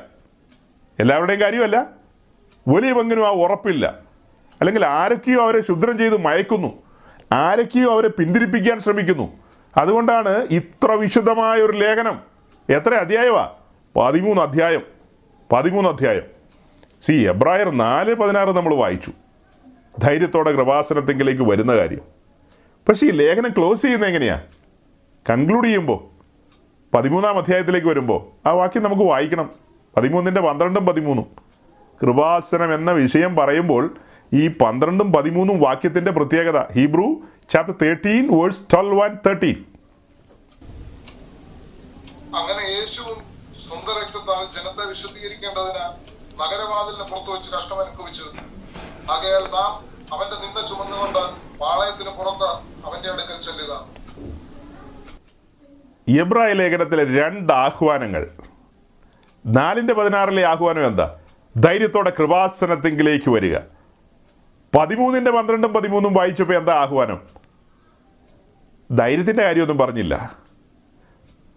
ഇവിടെ നാം വായിച്ചത് അങ്ങനെ യേശു സ്വന്തം രക്തത്താൽ ജനത്തെ വിശദീകരിക്കേണ്ടതിന് നഗരവാതിലിന് പുറത്തു വെച്ച് കഷ്ടം അനുഭവിച്ചു. ആകയാൽ നാം അവന്റെ നിന്ന ചുമന്നുകൊണ്ട് പാളയത്തിന് പുറത്ത് അവന്റെ അടുക്കൽ ചെല്ലുക. ഇവിടെ നമുക്ക് നിലനിൽക്കുന്ന നഗരമില്ലല്ലോ. ക്രിസ്തു നമ്മുടെ പാപത്തിന് പരിഹാരമായി പാളയത്തിന് പുറത്തു വെച്ച് കഷ്ടം സഹിച്ചു.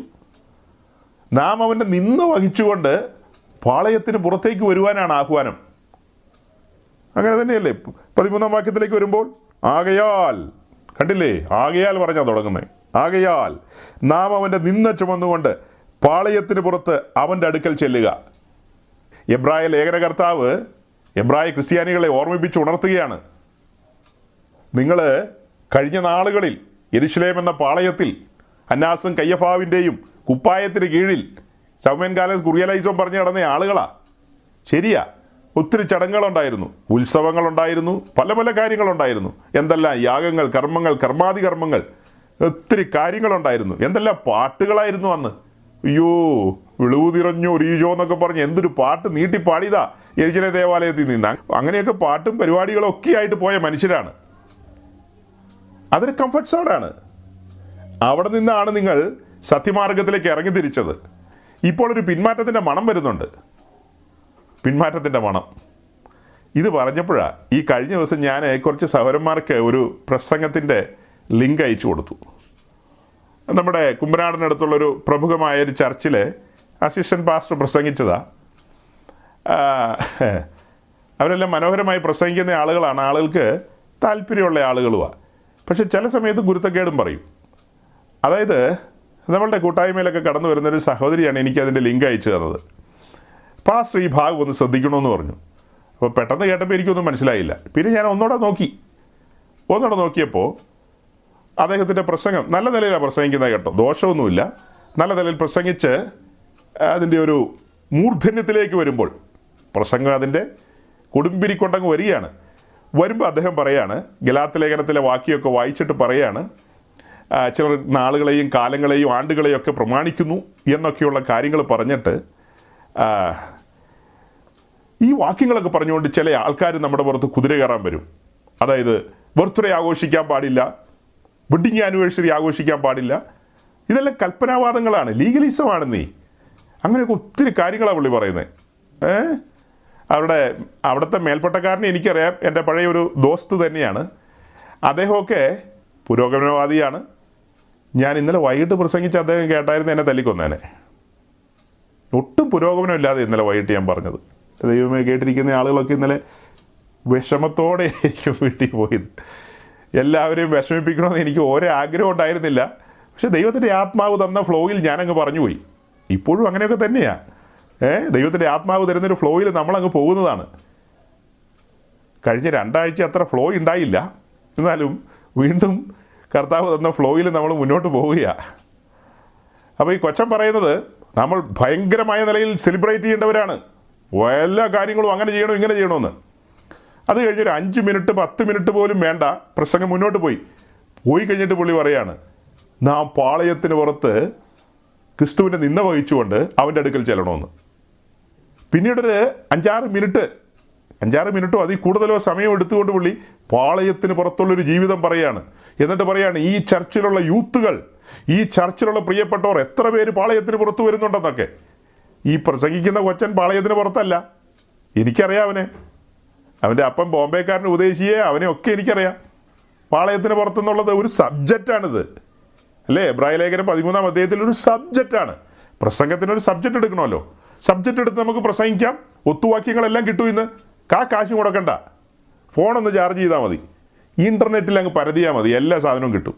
അപ്പോൾ അങ്ങനെ എല്ലാം കൂടെ ഒപ്പിച്ചു വെച്ചിട്ട് ഒത്തുവാക്യവും വെച്ചിട്ട് അങ്ങ് ഒപ്പിക്കാൻ പറ്റും നമുക്ക്. പാളയത്തിന് പുറത്ത്. അപ്പോൾ പാളയത്തിന് പുറത്ത് എന്തെല്ലാം വാക്യങ്ങളുണ്ടോ? എല്ലാ വാക്യങ്ങളും കൂട്ടിയെടുക്കുക എന്നിട്ട് ചേർത്ത് പറഞ്ഞേക്കുക. നമ്മൾ പാളയത്തിന് വെളിയിൽ നിന്ന് പ്രസംഗിക്കണോ വേണ്ടോ എന്നുള്ളത് അത് വേറൊരു വിഷയമാണ് അല്ല പാളയത്തിന് വെളിയിൽ നിന്നാണ് പ്രസംഗിക്കുന്നതെങ്കിൽ കുറച്ച് മുമ്പ് പറഞ്ഞ ആ വിവരക്കേട് പറയോ? നാം ക്രിസ്തുവിന്റെ നിന്ന വഹിച്ചുകൊണ്ട് പാളയത്തിന് വെളിയിൽ എന്ന് പറയുമ്പോൾ അവിടെ തീരില്ലെന്നേ. ഇത് പൗലോസ് എഴുതിയ ലേഖനമാണ്. നമ്മൾ അങ്ങനെയാണ് പരക്കെ വിശ്വസിക്കുന്നത്. പക്ഷെ പത്രോസിന്റെ ലേഖനം എടുത്തു മാറ്റാൻ പറ്റുമോ പത്രോസ് പറയുന്നത് നാം ഈ ഭൂമിയിൽ അന്യരും പരദേശികളും എന്ന. നാം യാത്രക്കാരെന്നാണ്. പാളയത്തിന് വെളിയിൽ സഞ്ചരിക്കുന്ന നാം ഇവിടെ അന്യരും പരദേശികളുമാണ്. സ്വഭാവനത്തിലല്ല ഇപ്പോൾ സ്വഭാവനത്തിലേക്കുള്ള യാത്രയിലാണ്. യാത്രക്കാർ. നാം യാത്രക്കാർ. ഈ യാത്രയിൽ നാം ക്രിസ്തുവിന്റെ നിന്ന വഹിക്കുകയാണ്. നിന്ന വഹിക്കുക എന്ന് പറഞ്ഞാൽ അതിന് വേറൊരു വാക്കാണ് ക്രൂശ് വഹിക്കുക എന്നുള്ളത്. ക്രൂശ് എന്ന് പറഞ്ഞാൽ എന്താ അർത്ഥം? ക്രൂശ് എന്താ കാണിക്കുന്നത്? ക്രൂശ് കാണിക്കുമ്പോൾ നമ്മൾ പറയും ത്യാഗത്തിന്റെ ചിഹ്നമാണെന്നൊക്കെ അത് മാത്രമാണോ? ക്രൂശ് എന്ന് പറഞ്ഞാൽ ത്യജിക്കപ്പെടലിന്റെ ഇടമാണ്. എല്ലാവരാലും കൈവിടപ്പെട്ട ഇടമാണ്. നിന്ദിക്കപ്പെട്ട ഇടമാണ്. പരിഹസിക്കപ്പെട്ട ഇടമാണ്. അപഹസിക്കപ്പെട്ട ഇടമാണ്. ക്രൂശ് എന്ന് പറഞ്ഞാൽ മറക്കണ്ട. അവൻ നിന്ന വഹിച്ച ഇടമാണ്. അവൻ നിന്ന വഹിച്ച് ഗോൽഗോഥായിലേക്ക് പോയെന്നാണല്ലോ. അതുപോലെ ക്രിസ്തുവിനെ നിന്ന വഹിച്ച പാളയത്തിന് വെളി വരിക എന്ന് പറഞ്ഞാൽ ഏതെങ്കിലും ന്യൂ ജനറേഷൻ ചർച്ചുകളിൽ ജീവിതവും കാലങ്ങളും പോക്കി ആരെങ്കിലും എന്നെ കേൾക്കുന്നുണ്ടെങ്കിൽ എന്റെ ദൈവമേ ചരിത്രത്തിൽ അവിടെയൊന്നും കേൾക്കാത്ത കാര്യങ്ങളാണ് നമ്മളീ പറയുന്നത് അങ്ങനെ ഇങ്ങനെ അവിടെ പ്രസംഗിച്ച മനുഷ്യരവിടെ കൂടുവോ? ഒരിക്കലും കൂടില്ല. ഈ കഴിഞ്ഞ ദിവസം അങ്ങനത്തെ ഒരു കൂട്ടത്തിൽ സഞ്ചരിക്കുന്ന ഒരു സഹോദരൻ എന്നോട് ദീർഘമായി സംസാരിക്കാനിടയായി. എന്റെ പാസ്റ്ററെ നിങ്ങൾ ഈ പറയുന്ന ഈ പ്രസംഗം ഞങ്ങളുടെ ഈ ആയിരം പേരുള്ള ചർച്ചയിൽ പറഞ്ഞാൽ ആളുകൾ കലാപം ഉണ്ടാക്കി അവിടെ ബോംബിട്ടിട്ട് പോകുന്നു. എന്ത് പ്രാന്തക്കെയാണ് പറയുന്നതെന്ന് ചോദിക്കുന്നു. വാസ്തവമാ? ഇത് മനുഷ്യർ ദഹിക്കുന്ന കാര്യങ്ങളല്ല ഈ പറയുന്നത് ഇത് വെളിപ്പെട്ട് വരുന്ന വെളിപ്പെട്ട് വരുന്ന കാര്യങ്ങളെ ഈ പറയുന്നത് ക്രിസ്തുവിനെ നിന്ന വഹിക്കുക. ഉടനെ നമ്മൾ ക്രൂശ് രംഗത്ത് കൊണ്ടുവന്നു. ക്രൂശ് എന്ന് പറയുമ്പോൾ വിശദീകരണം വന്നില്ലേ? ഇതാ ക്രൂശ്. അപ്പോൾ ക്രിസ്തുവിനെ നിന്ന വഹിച്ചുകൊണ്ട്. അപ്പോൾ ഈ നിന്ന വഹിക്കുക എന്ന് പറഞ്ഞാൽ ഏതെങ്കിലും ഷോപ്പിൽ പോയി കാശ് കൊടുത്ത് മേടിക്കാൻ പറ്റുമോ കർത്താവേ ഞാൻ ഇനി ഇന്ന് മുതൽ നിന്ന വഹിക്കാൻ ആരംഭിക്കുകയാണ്. ഏത് സൂപ്പർ മാർക്കറ്റിലേക്ക് നിന്ന കിട്ടുന്നത്? ഓക്കെ ഞാൻ അവിടെ ചെന്ന് കുറച്ച് നിന്ന വാങ്ങിച്ചേക്കാം. എന്ന് പറഞ്ഞ് അങ്ങനെ എവിടെയെങ്കിലും പോയി മേടിക്കാൻ പറ്റുമോ വിശുദ്ധ ജീവിതത്തിനുള്ളൊരു സമർപ്പണത്തിലേക്ക് നിങ്ങൾ അങ്ങ് വന്നാൽ മതി. കോംപ്രമൈസ് ഇല്ലാത്തൊരു ലൈഫ് വചനം പ്രമാണിക്കാനുള്ളൊരു മനസ്സ്. പരിശുദ്ധാത്മാവിനെ അനുസരിക്കാനുള്ളൊരു താല്പര്യം ക്രിസ്തു തുറന്ന വഴിയിലൂടെ നടക്കാനൊരു ആരംഭം കുറിക്കപ്പെടുക. നിന്ന തന്നെ വന്നോളും. നിന്ന തന്നെ വരും. ഇപ്പം ഞാൻ ഇന്നലെ പ്രസംഗിച്ച പ്രസംഗം പെൻഡക്കോസിലെ മെജോറിറ്റി പാസ്റ്റർമാർ കേട്ട് കഴിഞ്ഞാൽ ഉറപ്പായിട്ടും ക്രിസ്തുവിന്റെ നിന്ന വഹിക്കാൻ ഇനി എനിക്ക് കാശ് കൊടുത്ത് മേടിക്കേണ്ട ആവശ്യം വരില്ല. അവരെന്നെ നിന്ദിക്കും പരിഹസിക്കും. ഇരുപത്തൊന്നാം നൂറ്റാണ്ടിൽ ഈ സൈസ് വിവരം കെട്ടവന്മാരോ എന്ന് ചോദിക്കും. അപ്പം നിന്നയും പരിഹാസവും അനുഭവിക്കാനായിട്ട് സത്യം പറഞ്ഞാൽ മതി. നാം എല്ലാം സത്യം പറയും സത്യത്തിന്റെ പാതയിൽ നിന്നാൽ മതി എന്നേ. ആട്ടെ ഈ ഈ പറഞ്ഞ കാര്യം പാളയത്തിന് വെളിയിൽ ഇങ്ങനെ സഞ്ചരിക്കുന്ന വ്യക്തിയെ സംബന്ധിച്ച് അവർക്കിവിടെ എന്ത് ആഘോഷം? ഇവിടെ എന്ത് ബർത്ത്ഡേ ആഘോഷം? ആദമിൽ ഒരു മനുഷ്യന്റെ ബർത്ത്ഡേ. ആദമിൽ ജനിച്ചു എന്നുള്ളതിന്റെ ആഘോഷം എന്ത് ആഘോഷം ഇനി അഥവാ ആഘോഷിക്കണമെന്നുണ്ടെങ്കിൽ വീണ്ടും ജനിച്ച ഡേറ്റ് വെച്ച് ആഘോഷിക്കും. ആദമിൽ ഞാൻ ഈ ഭൂമിയിൽ പിറന്നതിനെക്കുറിച്ച് ദാവീദ് പറഞ്ഞത് പാപത്തിൽ എന്റെ അമ്മ എന്നെ ഗർഭം ധരിച്ചു. അങ്ങനെ ഞാൻ പാപത്തിൽ ഈ ഭൂമിയിൽ വന്നു പാപത്തിൽ വളർന്നു. അത് വെച്ചിട്ടാണോ ഞാൻ ഇനി ആഘോഷിക്കാൻ പോകുന്നത്? ദൈവം എനിക്ക് ഈ ഭൂമിയിലേക്ക് വരുവാനുള്ളൊരു അവസരം തന്നു. അതിലെനിക്ക് നന്ദിയുണ്ട്. പക്ഷെ അതിന്റെ ഇരട്ടി നന്ദി എന്താ? തന്റെ പുത്രനിലൂടെ എന്നെ വീണ്ടെടുത്തു. ഞാൻ ഈ ഭൂമിയിൽ ജനിച്ചെന്നോർത്ത് അങ്ങനെ തന്നെ മുന്നോട്ട് പോയി കഴിഞ്ഞാൽ ചെന്നെത്തുന്നത് ഒരു തടാകത്തിലാണ്. ഒരു ലേക്കിലാണ് ചെന്നെത്തുന്നത്. ഏ? ഒരു ലേക്കിൽ നീന്താൻ പോകാൻ പറ്റും. പക്ഷെ അങ്ങനെ ആ ലേക്കിലേക്ക് പോകാതെ തന്നെ തന്റെ പുത്രനെ കൊടുത്ത് എന്നെ വീണ്ടെടുത്തു. ഞാനെന്ന കഴുതയെ കഴുതയെ ആടിനെ കൊടുത്ത് ആരും വീണ്ടെടുക്കാറില്ല. ഇസ്രായേലിന്റെ നടുവിൽ അങ്ങനെ ഒരു രീതിയില്ല. എന്നാൽ ഞാനെന്ന കഴുതയ്ക്ക് വേണ്ടി ദൈവം തന്റെ കുഞ്ഞാടിനെയാണ് ഏൽപ്പിച്ചു കൊടുത്തത് ബലിപീഠത്തിലേക്ക്. അങ്ങനെയാണ് എന്നെ വീണ്ടെടുത്തത്. അപ്പോൾ അത് ഓർക്കുമ്പോൾ വേണമെങ്കിൽ എനിക്ക് ആഘോഷിക്കാം. അല്ലാതെ മറ്റേ ആഘോഷത്തിലൊന്നും അതൊക്കെ നിങ്ങളുടെ കാര്യം. ഞാൻ സമയം പോലെ പിന്നീട് ഈ വിഷയത്തിൽ വിശദമായി വചനം എടുത്തുകൊണ്ട് സവിസ്തരം പറഞ്ഞുകൊള്ളാം. ദയവായി ക്ഷമിക്കണം. ഇടയ്ക്ക് ആ കൊച്ചന്റെ പ്രസംഗത്തിൽ വന്ന ഒരു- കാര്യം. യോജിപ്പില്ലാതെ വന്നൊരു കാര്യമാണ് ഈ പാളയത്തിന് വെളിയിൽ നിന്ന് കേൾക്കുമ്പോൾ കറക്റ്റ് കാര്യമാണ് പക്ഷെ പാളയത്തിന് വെളിയിൽ എന്ത് ബർത്ത്ഡേ ആഘോഷമാണ് പാളയത്തിൽ ബർത്ത്ഡേ ആഘോഷിക്കാം. അതാണ് ഈ പ്രസംഗങ്ങൾ ബാലൻസ് ഇല്ലാതെ പോകുന്നത്. പാളയത്തിൽ നിങ്ങൾ ആഘോഷിച്ചോ സഹോദരങ്ങളെ? നിങ്ങൾ മരുഭൂമിയിലാണെങ്കിൽ നിശ്ചയമായിട്ടും ആഘോഷിക്കാം. പക്ഷേ യോർദാൻ കടന്നതിന് ശേഷമാണെങ്കിൽ അവിടെ സ്വയത്തിന് മരിച്ചവരുടെ കൂട്ടമാണ്. സ്വയത്തിന് മരിച്ചവൻ ഇനി എന്നാ ഇനി എന്നാ ആഘോഷമാണ് അവിടെ? അവൻ സ്വയത്തിന് മരിച്ചു നിൽക്കുക ഇനി ജീവിക്കുന്ന ഞാനല്ല എന്നിൽ ക്രിസ്തു അത്രേ. പിന്നെ എന്ത് ആഘോഷം? ആരുടെ ആഘോഷമാണ് ക്രിസ്തുവിന്റെ ബർത്ത്ഡേ ആണോ അത് നിന്റെ ബർത്ത്ഡേ ആണോ ആരുടെ ബർത്ത്ഡേയാണ് നീ വാക്റ്റത്ത ഭൂമിയിൽ ആഘോഷിക്കുന്നത്? ദൈവരാജ്യം അവകാശമാക്കുന്നവരുടെ ഗണത്തിൽ നിൽക്കുന്നവൻ. ദൈവരാജ്യം അവകാശമാക്കണോ വേണ്ടയോ? അതിനാണോ ഇമ്പോർട്ടൻസ് അതേ ബർത്ത്ഡേ ആഘോഷത്തിനാണോ? അങ്ങനെ ദൈവരാജ്യം അവകാശമാക്കുന്നവരുടെ ഗണത്തിൽ വരണമെങ്കിൽ പാളയത്തിന് വെളിയിലേക്ക് വരണം. ഓക്കെ പ്രസംഗം ഞാനൊന്ന് സൂചിപ്പിച്ചെന്നേ ഉള്ളൂ. അത് നമുക്കങ്ങനെ കൂടുതൽ വിശദീകരിക്കേണ്ട കാര്യമില്ല. പക്ഷെ വഞ്ചിക്കപ്പെടാൻ സാധ്യതയുണ്ടെന്നുള്ളത് കൊണ്ടാണ് ഞാൻ ഇങ്ങനത്തെ കാര്യം പറഞ്ഞത്. കാരണം ഈ കുഴപ്പക്കാർ പ്രസംഗരുണ്ടല്ലോ അവരുടെ പ്രസംഗങ്ങളൊക്കെ കേട്ട് കഴിഞ്ഞാൽ നമുക്ക് പെട്ടെന്ന് പിടികിട്ടും. കാരണം കാലങ്ങളായി നമ്മൾ വചനം പഠിക്കുന്ന മനുഷ്യരാണ് പെട്ടെന്ന് നമുക്ക് ക്ലിക്കാവും അതേസമയം ശ്രേഷ്ഠരെന്ന് എണ്ണുന്ന ആളുകൾ അവർക്ക് ഇങ്ങനെയുള്ള ചില ബലഹീനതകളൊക്കെ ഉണ്ട് ചില ബലഹീനതകൾ. ബലഹീനതകൾ എന്നൊക്കെ പറഞ്ഞാൽ അതെ അതെ ചില ബലഹീനതകളൊക്കെ ഉണ്ട് ചില മേഖലകൾ അവർക്ക് വെളിപ്പെട്ടിട്ടില്ലെന്നേ. പക്ഷെ അവർ ചുമ്മാ ഷാഡ്യം പിടിക്കും. ചുമ്മാ ഷാഡ്യം പിടിക്കും. നമ്മൾ സ്നാനത്തോടുള്ള ബന്ധത്തിൽ നമ്മെ തന്നെ ഏൽപ്പിച്ചു കൊടുക്കുന്ന ഒരു വിഷയം ചിന്തിച്ച ആൾക്കാരാണ്. സമ്പൂർണമായി ഏൽപ്പിച്ചു കൊടുക്കണം. റോമർ പന്ത്രണ്ടിന്റെ ഒന്നും രണ്ടും നമ്മുടെ മുമ്പിൽ തുറന്നു വന്നു. ഈ ശരീരം ഈ ശരീരം ഏൽപ്പിക്കുന്നതിന് മുമ്പ് മറ്റൊരു ശരീരം കാണിച്ചിട്ടാ പരിശുദ്ധാത്മാവ് ഏൽപ്പിക്കുന്നുണ്ടോ എന്ന് ചോദിച്ചത്.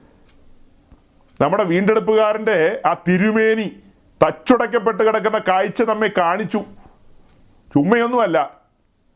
ചുമ്മാ മയക്കുവെടി വെച്ച് വെള്ളത്തിലേക്ക് തള്ളിച്ചാടിച്ചതല്ല. ആ തിരുമേനി ഉടയ്ക്കപ്പെട്ട് തകർക്കപ്പെട്ട് തച്ചുടയ്ക്കപ്പെട്ട് കിടക്കുന്ന കാഴ്ച കാണിച്ചു തന്നു. എന്നിട്ട് ബുദ്ധിപ്രദേശം തന്നു. കണ്ടോ? നിന്നെ സമ്പൂർണമായി വീണ്ടെടുക്കുവാനാണ്. അവൻ സമ്പൂർണമായും കഷ്ടം സഹിച്ചത് അവന്റെ ദേഹിയിൽ അവൻ കഷ്ടം സഹിച്ചു അവന്റെ ദേഹത്തിലും കഷ്ടം സഹിച്ചു സമ്പൂർണമായും കഷ്ടം സഹിക്കുക ചെയ്തത്. അവന്റെ ശരീരം പീഡനത്താൽ എടുക്കപ്പെട്ടെന്നല്ലേ വായിച്ചത്. അവന്റെ പ്രാണൻ ശിക്ഷാവിധിയിലേക്ക് കടന്നുപോയി എന്നല്ലേ വായിക്കുന്നത്. അവന്റെ പ്രാണൻ ഒരു അകർത്തിയാഗമായി തീർന്നു. അപ്പോൾ സകല നിലകളിലും എനിക്ക് വേണ്ടി വില കൊടുത്ത് കിടക്കുന്ന ഒരു കാഴ്ച ഭയാനകമായൊരു കാഴ്ച ഭയാനകമായൊരു കാഴ്ച. അതല്ലേ നമ്മൾ കർത്തൃമേശയ്ക്ക് പാട്ടൊക്കെ പാടുമ്പോൾ സർവപാപ കറകൾ എന്നുള്ള പാട്ട് താഴേക്ക് പാടി വരുമ്പോൾ ഒയ്യോ യൂതന്മാർ അവനോട് ചെയ്ത കാര്യങ്ങൾ റോമക്കാർ അവനോട് ചെയ്ത കാര്യങ്ങൾ ഇതെല്ലാം കണ്ടു കഴിഞ്ഞിട്ടാണ് ചോദിക്കുന്നത്. അല്ല ഇപ്പൊ തന്നെ സ്നാനപ്പെടണമെന്ന് എന്താണ് ഇത്ര നിർബന്ധം? നാളെ ചെയ്യാം. അല്ല പാസ്റ്റർ ഇപ്പൊ തന്നെ വേണം. അല്ല നീ കാഴ്ച കണ്ടോ? നാളെ നീ ഇനി കഥ പറഞ്ഞു വരരുത്. നിന്റെ ക്ലെയിം ഒന്നും ഇവിടെ വേണ്ട. നിന്റെ ക്ലെയിമൊക്കെ കയ്യിലിരിക്കട്ടെ. ഈ ബോധ്യം ഉണ്ടെങ്കിൽ നീ സ്നാനപ്പെട്ടാ മതി. ഏത് ബോധ്യം? ഞാനിനി എനിക്കായി ജീവിക്കുന്നില്ല. ഈ ശരീരം കൊണ്ട് ദൈവത്തെ മഹത്വപ്പെടുത്തണം. ഇതിലിനി എനിക്ക് ഒരവകാശവും പറയാനില്ല. എന്നാൽ ശരി ഒപ്പിട്ടോ? എവിടെ? സെയിൽ ഡീഡിൽ ഒപ്പിട്ടോ? ഇത് അവർക്ക് മനസ്സിലായിട്ടില്ലെന്നേ. അവർ ചെയ്യുമ്പോൾ ഷാട്ടിം പിടിക്കുകയാണ്. അതുകൊണ്ട് നമ്മൾ പറയുന്നത് അങ്ങനെ ഇറങ്ങി വരുമ്പോൾ ബാഹ്യാലങ്കാരങ്ങളൊന്നും വേണ്ട എന്ന് പറയുന്നത്. അല്ലേ? അങ്ങനെയല്ലേ നമ്മൾ നീട്ടിയല്ലേ പാടിയത്? ഇനി ബാഹ്യാലങ്കാരങ്ങളൊന്നും വേണ്ടാന്ന് പറഞ്ഞില്ലേ? കേട്ടില്ലേ എല്ലാവരും? പക്ഷെ അവരാരും കേട്ടില്ല അത്. അവരൊക്കെ ചുമ്മാ ഷാഡ്യം പിടിക്കും. പക്ഷെ അവർക്കൊക്കെ ഒത്തിരി സബ്സ്ക്രൈബേഴ്സ് ഉള്ള ആൾക്കാരാണ്. പ്രശസ്തരാണ് പ്രമുഖരാണ്. അയ്യോ അതുകൊണ്ട് അവരൊക്കെ പറയുമ്പോൾ ഓ അങ്ങനെയൊന്നും പുതിയ നിയമത്തിൽ എവിടെയോ വാക്യം? അല്ല ഇപ്പം ഈ പറഞ്ഞ കാര്യങ്ങളെല്ലാം വാക്യം വെച്ചിട്ടാണോ പറഞ്ഞത്? വാക്യത്തിന്റെ അകത്ത് നിന്നല്ലേ ഉത്തരങ്ങൾ പുറത്തേക്ക് കൊണ്ടുവന്നത്? അല്ലാതെ പച്ചയ്ക്ക് വെച്ച വാക്യം എടുത്ത് തരുവാണോ ഈ ഇത്രയും സമയം നമ്മൾ ചെയ്തത്? ധൈര്യത്തോടെ കൃപാസനത്തിങ്കിലേക്ക് വരാൻ പറഞ്ഞാൽ അതിന്റെ ഡപ്ത് നമ്മൾ തേടി തേടി തേടി പോയി പോയി പോയി അല്ലേ ഉത്തരം കണ്ടെത്തിയത്. അതുപോലെ തന്നെയാണ് ബാഹ്യാലങ്കാരത്തിന്റെ വിഷയങ്ങളും. ഇറങ്ങുകയാണ് അങ്ങോട്ട്. ഇറങ്ങി ഞാൻ പ്രിയനേ സമുദ്രത്തിൻ നടുവിൽ. അങ്ങനെയല്ലേ? ആര്? എവിടെ? ചുമ്മാ കരയ്ക്ക് നിന്നാ പാട്ട് പാടുന്നത്. പാട്ട് എഴുതിയ പുള്ളി ഇറങ്ങിയിട്ട് തന്നെയാണ് എഴുതി പാടിയത്. പക്ഷെ നമ്മളോ നമ്മൾ ചുമ്മാ കരയ്ക്ക് നിന്നാ പാട്ട് പാടുന്നത്. അത്രമാത്രം. അപ്പോൾ അങ്ങനെ ഇറങ്ങണം ഇറങ്ങണം. അങ്ങനെ ഇറങ്ങി നിന്നിട്ട് വേണം കൈകാര്യം ചെയ്യാൻ. അപ്പോൾ അതുകൊണ്ട് ചില കൊച്ചു കൊച്ചു വഞ്ചനകൾ ഉണ്ടെന്നുള്ള ഒരു ചെറിയ ഓർമ്മപ്പെടുത്തൽ അവിടെ തന്നെന്നുള്ളൂ നമ്മൾ ആ ഭാഗം തന്നെ വിട്ടു. ഈ പതിമൂന്നാം അധ്യായത്തിലേക്ക് തന്നെ വരികയാണ്. നാലിന്റെ പതിനാറ് ധൈര്യത്തോടെ കൃപാസനത്തെങ്കിലേക്ക് വരിക. പക്ഷെ പതിമൂന്നിൽ പറയുന്നത് പാളയത്തിന് പുറത്തേക്ക് വരാൻ. ഇത് രണ്ടും കൂടെ ചേർത്ത് വെച്ച് പഠിക്കണം. അപ്പോൾ പാളയത്തിന് പുറത്തേക്ക് വരുവാൻ ദൈവത്തിന്റെ ആത്മാവ് ആഹ്വാനം ചെയ്യുമ്പോൾ ക്രിസ്തുവിന്റെ നിന്ന വഹിച്ചുകൊണ്ട് ക്രൂശിക്കപ്പെട്ട ക്രിസ്തുവിന്റെ അടുക്കിലേക്ക് വരുവാൻ. വെറും ക്രിസ്തുവല്ല ക്രൂശിക്കപ്പെട്ട ക്രിസ്തുവിന്റെ അടുക്കിലേക്ക് വരുവാൻ ഒരു ആഹ്വാനം നിൽക്കുമ്പോൾ നമ്മൾ ആ കാര്യത്തിന് വേണ്ടുന്ന ഉത്സാഹം കാണിക്കുന്നില്ല. പക്ഷേ എബ്രായർ നാല് പതിനാറ് നമുക്ക് ഗൗരവമായിട്ട് എടുക്കണം. അത് വെച്ചിട്ട് നമ്മൾ പറയാണ് എനിക്ക് ധൈര്യത്തോടെ കൃപാസനത്തെങ്കിലേക്ക് പോകണം എന്ന് പറഞ്ഞാൽ എങ്ങനെ ശരിയാകും സഹോദരങ്ങളെ? അതെങ്ങനെ ശരിയാകും? ഈ എബ്രായ ലേഖനം എന്ന് പറയുന്ന ആ പുസ്തകം മൊത്തം അത് മൊത്തം പഠിക്കണ്ടേ? അതിന്റെ മൊത്തം ഉള്ളടക്കം നമ്മുടെ മുമ്പിൽ വരണ്ടേ? പാളയത്തിന് വെളിയിൽ അവന്റെ അടുക്കൽ ചെല്ലുക എന്ന് പറയുമ്പോൾ തന്നെ നീ കൃപാസനത്തിങ്കിലേക്കല്ലേ ചെല്ലുന്നത്? അല്ലേ? നീ വേറെ എങ്ങോട്ടെങ്കിലും ആണോ പോകുന്നത്? ഇന്ന് നമുക്ക് അക്ഷരീയമായൊരു കൂടാരമില്ല അക്ഷരീയമായൊരു ആലയവുമില്ല. അങ്ങനെ തിരശീലകളും മറശീലകളും ഒക്കെ കീറി മാറ്റിക്കൊണ്ട് അകത്തേക്ക് കടന്നു പോകാൻ അങ്ങനത്തെ ഒരു ഇടം ഇന്നില്ല. അപ്പോൾ ഇതിന്റെ ആത്മീയ അർത്ഥമാണ് മനസ്സിലാക്കേണ്ടത്. ആ ആത്മീയ അർത്ഥം വെച്ചിട്ടാണ് പറയുന്നത്. നാം പാളയത്തിന് വെളിയിൽ വസിക്കാൻ പാളയത്തിന് വെളിയിലുള്ള ഒരു ജീവിതം പ്രാക്ടീസ് ചെയ്യാൻ വിളിക്കപ്പെട്ട മനുഷ്യരാണ്. പക്ഷേ എബ്രായ ക്രിസ്ത്യാനികളിൽ പലരും പിന്മാറ്റത്തിലായി പോയി. പിന്മാറ്റത്തിൽ പോയി അവരെ വീണ്ടും ആഹ്വാനം ചെയ്യുകയാണ്. പാളയത്തിന് വെളിയിലേക്ക് വരൂ. ഇവിടെ നമുക്ക് നിലനിൽക്കുന്ന ഒരു നഗരമില്ല. എരിശിലേമൊക്കെ കല്ലിന്മേൽ കല്ല് ശേഷിക്കാതെ നശിക്കുമെന്ന് നമ്മുടെ കർത്താവ് പറഞ്ഞിട്ടുണ്ട്. കല്ലിന്മേൽ കല്ല് ശേഷിക്കാതെ പോകും. ഈ കംഫർട്ട് സോണൊക്കെ ഉടയപ്പെടും. അന്നാസും കയ്യഫാവിന്റെ ഒക്കെ മൂട്ടിൽ തീ കൊടുത്ത് ഏ? റോമാക്കാര് നാട് കടത്തുന്ന ദിവസം ഇതാ വരുന്നു ഇതാ വരുന്നു. ഇപ്പൊ കുഴപ്പമൊന്നുമില്ല. ഇന്ന് റോമാക്കാരും യഹൂദന്മാരും ബായി ബായിയാ. പക്ഷെ ഒരു ഏടി എഴുപതൊക്കെ ആകട്ടെ. റോമൻ സേനാധിപൻ ടൈറ്റസ് ടൈറ്റസ് ഇങ്ങ് വരും മാർച്ച് ചെയ്ത്. നിന്റെ കംഫർട്ട് സോണൊക്കെ അവൻ ഇടിച്ച് തകർക്കുന്ന ഒരു ദിവസം വരും. അത്ര തന്നെ. നിന്നെ നാട് കടത്തും. പക്ഷെ ഇപ്പോഴാകുന്നു സുപ്രസാദകാലം. എബ്രായ ക്രിസ്ത്യാനികളെ അറിഞ്ഞ് സത്യത്തിന് വേണ്ടി നിൽക്ക്. ഈ വ്യാജങ്ങളുടെ പുറകെ പോകല്ലേ അതൊക്കെ ഉടഞ്ഞു പോകും? ഇതൊരു ചരിത്രമല്ലേ? ഇതൊരു ചരിത്രമാണ് ലോകത്തിലെ ഏറ്റവും മനോഹരമായ നിർമ്മിതികളിൽ ഒന്ന്. ദൈവത്താൽ നിർമ്മിക്കപ്പെട്ട ദരിശിലേൻ ദൈവാലയം നമ്മുടെ കർത്താവ് പറഞ്ഞു ഇത് കല്ലിമേ കല്ലി ശേഷിക്കാതെ പോകുമെന്ന്. ഇതൊരു കംഫർട്ട് സോണാണ് ആചാരങ്ങളും അനുഷ്ഠാനങ്ങളും കൂതാശകളും പരിപാടികളും ഇടപാടുകളും ഒക്കെ ആയിട്ടുള്ള ഒരു വലിയ കംഫർട്ട് സോണാണല്ലോ യെരുശലേം എന്ന് പറയുന്ന. ഒരു ടെമ്പിൾ സിറ്റി അല്ലേ അത്? ആ കംഫർട്ട് സോണിലെ ഉത്സവങ്ങളും പെരുന്നാളുകളും ഇടപാടുകളും അവിടുത്തെ നീരാജനങ്ങളും അവിടുത്തെ ഇടപാടുകളും ഒക്കെ കണ്ടുകൊണ്ട് അതിൽ അഭിരമിച്ചിരുന്ന ജനം. അവർക്ക് പിന്നെയും അങ്ങോട്ട് ഒരു ചായ വരിക അപ്പോൾ ആ ചായ വരുമ്പോഴാണ് ഈ ഓർമ്മിപ്പിക്കുന്നത്. ഇവിടെ നിലനിൽക്കുന്ന ഒരു നഗരമില്ലെന്ന്. എല്ലാം ഉടയപ്പെടാനുള്ളത്. അതുപോലെയാണ് ഇന്ന് പല ഇടപ്പള്ളി പുതുപ്പള്ളി ആ പള്ളി ഈ പള്ളി മറ്റേ പള്ളി എന്നൊക്കെ പറഞ്ഞ് പലതിലും അഭിരമിക്കുന്നവരോട് പറയാനുള്ളത് എല്ലാം ഉടയാനുള്ളതാണ് തകരപ്പെടാനുള്ളതാണ്. സത്യമാർഗത്തിലേക്ക് വരിക സത്യമാർഗത്തെ മുറുകെ പിടിച്ച് മുൻപോട്ട് പോകുക. പാളയത്തിന് വെളിയിലൊരു ജീവിതം. കൃപാസനം അവിടെ വെളിപ്പെടും പാളയത്തിന് വെളിയിൽ. നമുക്ക് പാളയത്തിന് വെളിയിൽ അവനോടുകൂടെ സഞ്ചരിക്കാനൊരു മനസ്സുണ്ടെങ്കിൽ നിശ്ചയമായും കൃപാസനം വെളിപ്പെടും. നമുക്ക് ധൈര്യത്തോടെ അവനോട് സംസാരിക്കാൻ പറ്റില്ലേ? അവന്റെ നിന്ന വഹിച്ചുകൊണ്ട് അവന്റെ അടുക്കൽ വരിക എന്നാണ് പറഞ്ഞിരിക്കുന്നത്. അവന്റെ അടുക്കൽ അവന്റെ അടുക്കൽ വന്നു കഴിഞ്ഞാൽ നമുക്ക് അവനോട് സംസാരിക്കാമല്ലോ. ഉത്തമഗീതത്തിലെ വാക്യം കൂടി ഓർത്ത് നോക്കി. മരുഭൂമിയിൽ നിന്ന് എന്റെ പ്രിയന്റെ മാറിൽ ചാരിക്കൊണ്ട് വരുന്ന ഒരു വിളാർ. പാളയത്തിന് വെളിയിൽ അവന്റെ മാറിൽ ചാരിക്കൊണ്ട് പോകുമ്പോൾ കൃപാസനം അവിടെ വെളിപ്പെടുകയാണ് തത്സമയ സഹായം കരുണ പ്രാപിക്കാൻ അതെല്ലാ കാര്യങ്ങളും നടക്കും. പക്ഷെ കംഫർട്ട് സോണിൽ ഇരുന്നുകൊണ്ട് ഇങ്ങനത്തെ പ്രസംഗം കേട്ടിട്ട് ഒരു കാര്യമില്ല. പാളയത്തിന് വെളിയിലേക്ക് വരണം. ഈ കാലത്തെ ശുശ്രൂഷകരിൽ വലിയ പങ്കും പാളയത്തിന് വെളിയിലേക്ക് വരുവാൻ മനസ്സ് വയ്ക്കുന്നില്ല. അവർ കംഫർട്ട് സോണുകളിലാണ് പാളയങ്ങളിലാണ്. അതായത് ചില ചില പ്രത്യേകതരം പാളയങ്ങൾ ചില സോ കോൾഡ് പാളയങ്ങൾ. അത്തരം പാളയങ്ങളിൽ ഇരുന്നുകൊണ്ടാണ് കൺവെൻഷന് പ്രസംഗിക്കാൻ പോകുന്നത്. അവിടെ ഇരുന്നുകൊണ്ടാണ് അവിടെയൊക്കെ ഇരുന്നുകൊണ്ടാണ് ഇവർ ഈ പോപ്പുലാരിറ്റി മൗണ്ടനിലേക്ക് കയറുന്നത്. സൗരങ്ങളെ മനസ്സിലാക്കണം പോപ്പുലാരിറ്റി മൗണ്ടെയിൻ ഓരോ ദിവസവും ആ പർവതത്തിലേക്ക് ഇങ്ങനെ ലിഫ്റ്റ് ചെയ്യപ്പെട്ടുകൊണ്ടിരിക്കുകയാണ്. പോപ്പുലാരിറ്റി വർദ്ധിച്ചുകൊണ്ടിരിക്കുകയാണ്. യാഗപീഠത്തിൽ തീയൊന്നുമില്ല. യാഗപീഠത്തിൽ തീയൊന്നുമില്ല. പോപ്പുലാരിറ്റി മൗണ്ടെയിൻ അതിങ്ങനെ ലിഫ്റ്റ് ചെയ്തുകൊണ്ടിരിക്കുക. പക്ഷേ ഒരു പ്രത്യേക സമയം കഴിയുമ്പോണ്ടല്ലോ ഉയരം കൂടുന്തോറും വീഴ്ചയ്ക്ക് ആഘാതം കൂടും. ഒത്തിരി ഉയരത്തിലേക്ക് പൊങ്ങിപ്പോയി കഴിഞ്ഞാൽ പിന്നെ താഴേക്ക് വീണ് കഴിഞ്ഞാലുണ്ടല്ലോ. നിലംപരിശായി പോവാന്ന് പറയും. നാട് ഒടിഞ്ഞു പോകുന്നേ. നാട് ഒടിഞ്ഞ് തകർന്ന് തരിപ്പണമായി പോവും. പിന്നെ എഴുന്നേൽക്കാൻ ത്രാണി ഉണ്ടാകില്ല. പിന്നെ എഴുന്നേറ്റ് സംസാരിക്കുമ്പോൾ ഉണ്ടല്ലോ ആ ശബ്ദത്തിനൊരു സിംഹഗർജനം ഉണ്ടാകില്ല. അത്ര തന്നെ. പിന്നെ എന്തെങ്കിലുമൊക്കെ പിച്ചുമ്പേയൊക്കെ പറയാമെന്ന് മാത്രമേ ഉള്ളൂ. മനസ്സിലായോ? പുതിയ നിയമ ക്രിസ്ത്യാനിത്വം. ഏത് കൊലക്കൊമ്പനാണെങ്കിലും പാളയത്തിന് വെളിയിലേക്ക് കടന്നു വാ. നീ എത്ര വലിയ റവറന്റ് ആണെങ്കിലും പാളയത്തിന് വെളിയിലേക്ക് വരിക. പാളയത്തിന് വെളിയിൽ അപകടമില്ല. അവിടെ അത്തരക്കാർ മാത്രമല്ലേ ഉള്ളൂ. അവിടെ ഇങ്ങനെ എന്താ ഹുയ്യോ ഇതുപോലൊരു ഫാസ്റ്ററെ കണ്ടിട്ടില്ല. അവിടെ അങ്ങനെ വലിയ പരിപാടികളൊന്നുമില്ലെന്നേ. അവിടെ അങ്ങനത്തെ വലിയ ബഹുമാനങ്ങളൊന്നും കിട്ടില്ല. അവിടെ നിന്ന വഹിക്കുകയല്ലേ? നിന്ന വഹിച്ചുകൊണ്ട് പോകുമ്പോൾ. ലോകം ആദരിക്കുന്നില്ല. ലോകം ആദരിക്കുന്നവരുടെ ഒരു ഒരു ഒരു ഗണമല്ല ഈ പാളയത്തിന് വെളിയിലുള്ളത്. അവർ പരസ്പരം പ്രോത്സാഹിപ്പിക്കുന്നുണ്ടായിരിക്കാം. നിന്ന വഹിക്കുമ്പോൾ. അപമാനമേൽക്കുമ്പോൾ. ക്രിസ്തു നിമിത്തം. എന്തെങ്കിലും മണ്ടത്തരം ചെയ്തിട്ട് നാട്ടുകാർ കൈകാര്യം ചെയ്തിട്ട് അതെല്ലാം കർത്താവിന്റെ തലയിൽ കൊണ്ടിടരുത് സത്യത്തിന് വേണ്ടി സുവിശേഷത്തിന് വേണ്ടി വിശ്വാസ സത്യങ്ങൾക്ക് വേണ്ടി ഉപദേശത്തിന് വേണ്ടി ഏ പ്രമാണത്തിന് വേണ്ടി പാളയത്തിന് വെളിയിൽ കോംപ്രമൈസ് ചെയ്യാതെ തലയെടുപ്പോടെ നിൽക്കുമ്പോൾ ലോകം ആദരിക്കില്ല പ്രിയരെ. ലോകത്തിന്റെ ആദരം നമുക്കെന്തിനാ? ലോകം ആദരിച്ച് ഒന്ന് പോപ്പുലാരിറ്റി മൗണ്ടന്റെ മുകളിലേക്ക് നമ്മളെ തള്ളി കയറ്റുമ്പോൾ അവർ തന്നെ പിന്നെ താഴേക്ക് എടുത്തിടും. ഇട്ട് കഴിയുമ്പോൾ നടു പോവും.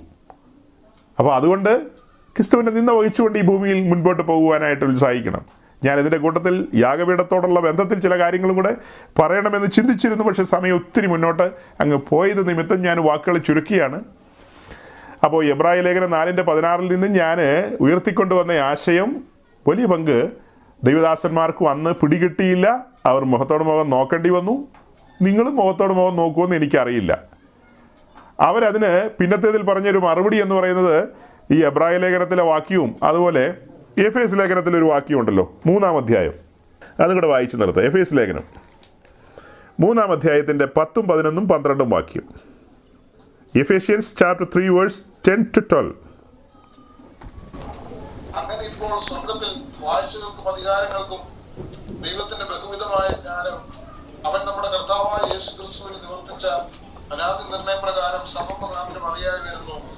അവനിൽ ആശ്രയിച്ചിട്ട് അവനിലുള്ള വിശ്വാസത്താൽ നമുക്ക് ധൈര്യവും പ്രവേശനവും ഉണ്ട്. ഈ വാക്യത്തിന്റെ ഒടുവിലേക്ക് വരുമ്പോൾ അവനിൽ ആശ്രയിച്ചിട്ട് അവങ്കിലുള്ള വിശ്വാസത്താൽ നമുക്ക് ധൈര്യവും പ്രവേശനവും ഉണ്ട്. ഇനി എബ്രാഹിം ലേഖനം പന്ത്രണ്ടാം അധ്യായം നമ്മൾ വായിച്ചതാണല്ലോ. അവൻ പിതാവിന്റെ വലഭാഗത്തിരിക്കുന്നു നമുക്കിന്ന് സ്വർഗത്തിലെ ദൈവത്തോട് പ്രാർത്ഥിക്കാം എന്നുള്ളതാണ്. അങ്ങനെ വിശ്വാസത്താൽ സ്വർഗീയ കൃപാസനത്തിലേക്ക് അടുത്തിയല്ല എന്ന ഒരു ഭാഗം മാത്രമാണ് ഈ പറഞ്ഞ മെജോറിറ്റിയും ചിന്തിക്കുന്നത്. അതിന്റെ മറു സൈഡും കൂടെ ഞാൻ പറഞ്ഞത്. ആ സ്വർഗീയ കൃപാസനം എന്റെ ഉള്ളിലേക്ക് വെളിപ്പെടുകയാണ്. എബ്രായ ലേഖന പഠനത്തിലേക്ക് വരുമ്പോൾ നമ്മുടെ കർത്താവായ യേശുക്രിസ്തു ആകാശങ്ങളിലൂടെ കടന്നുപോയി.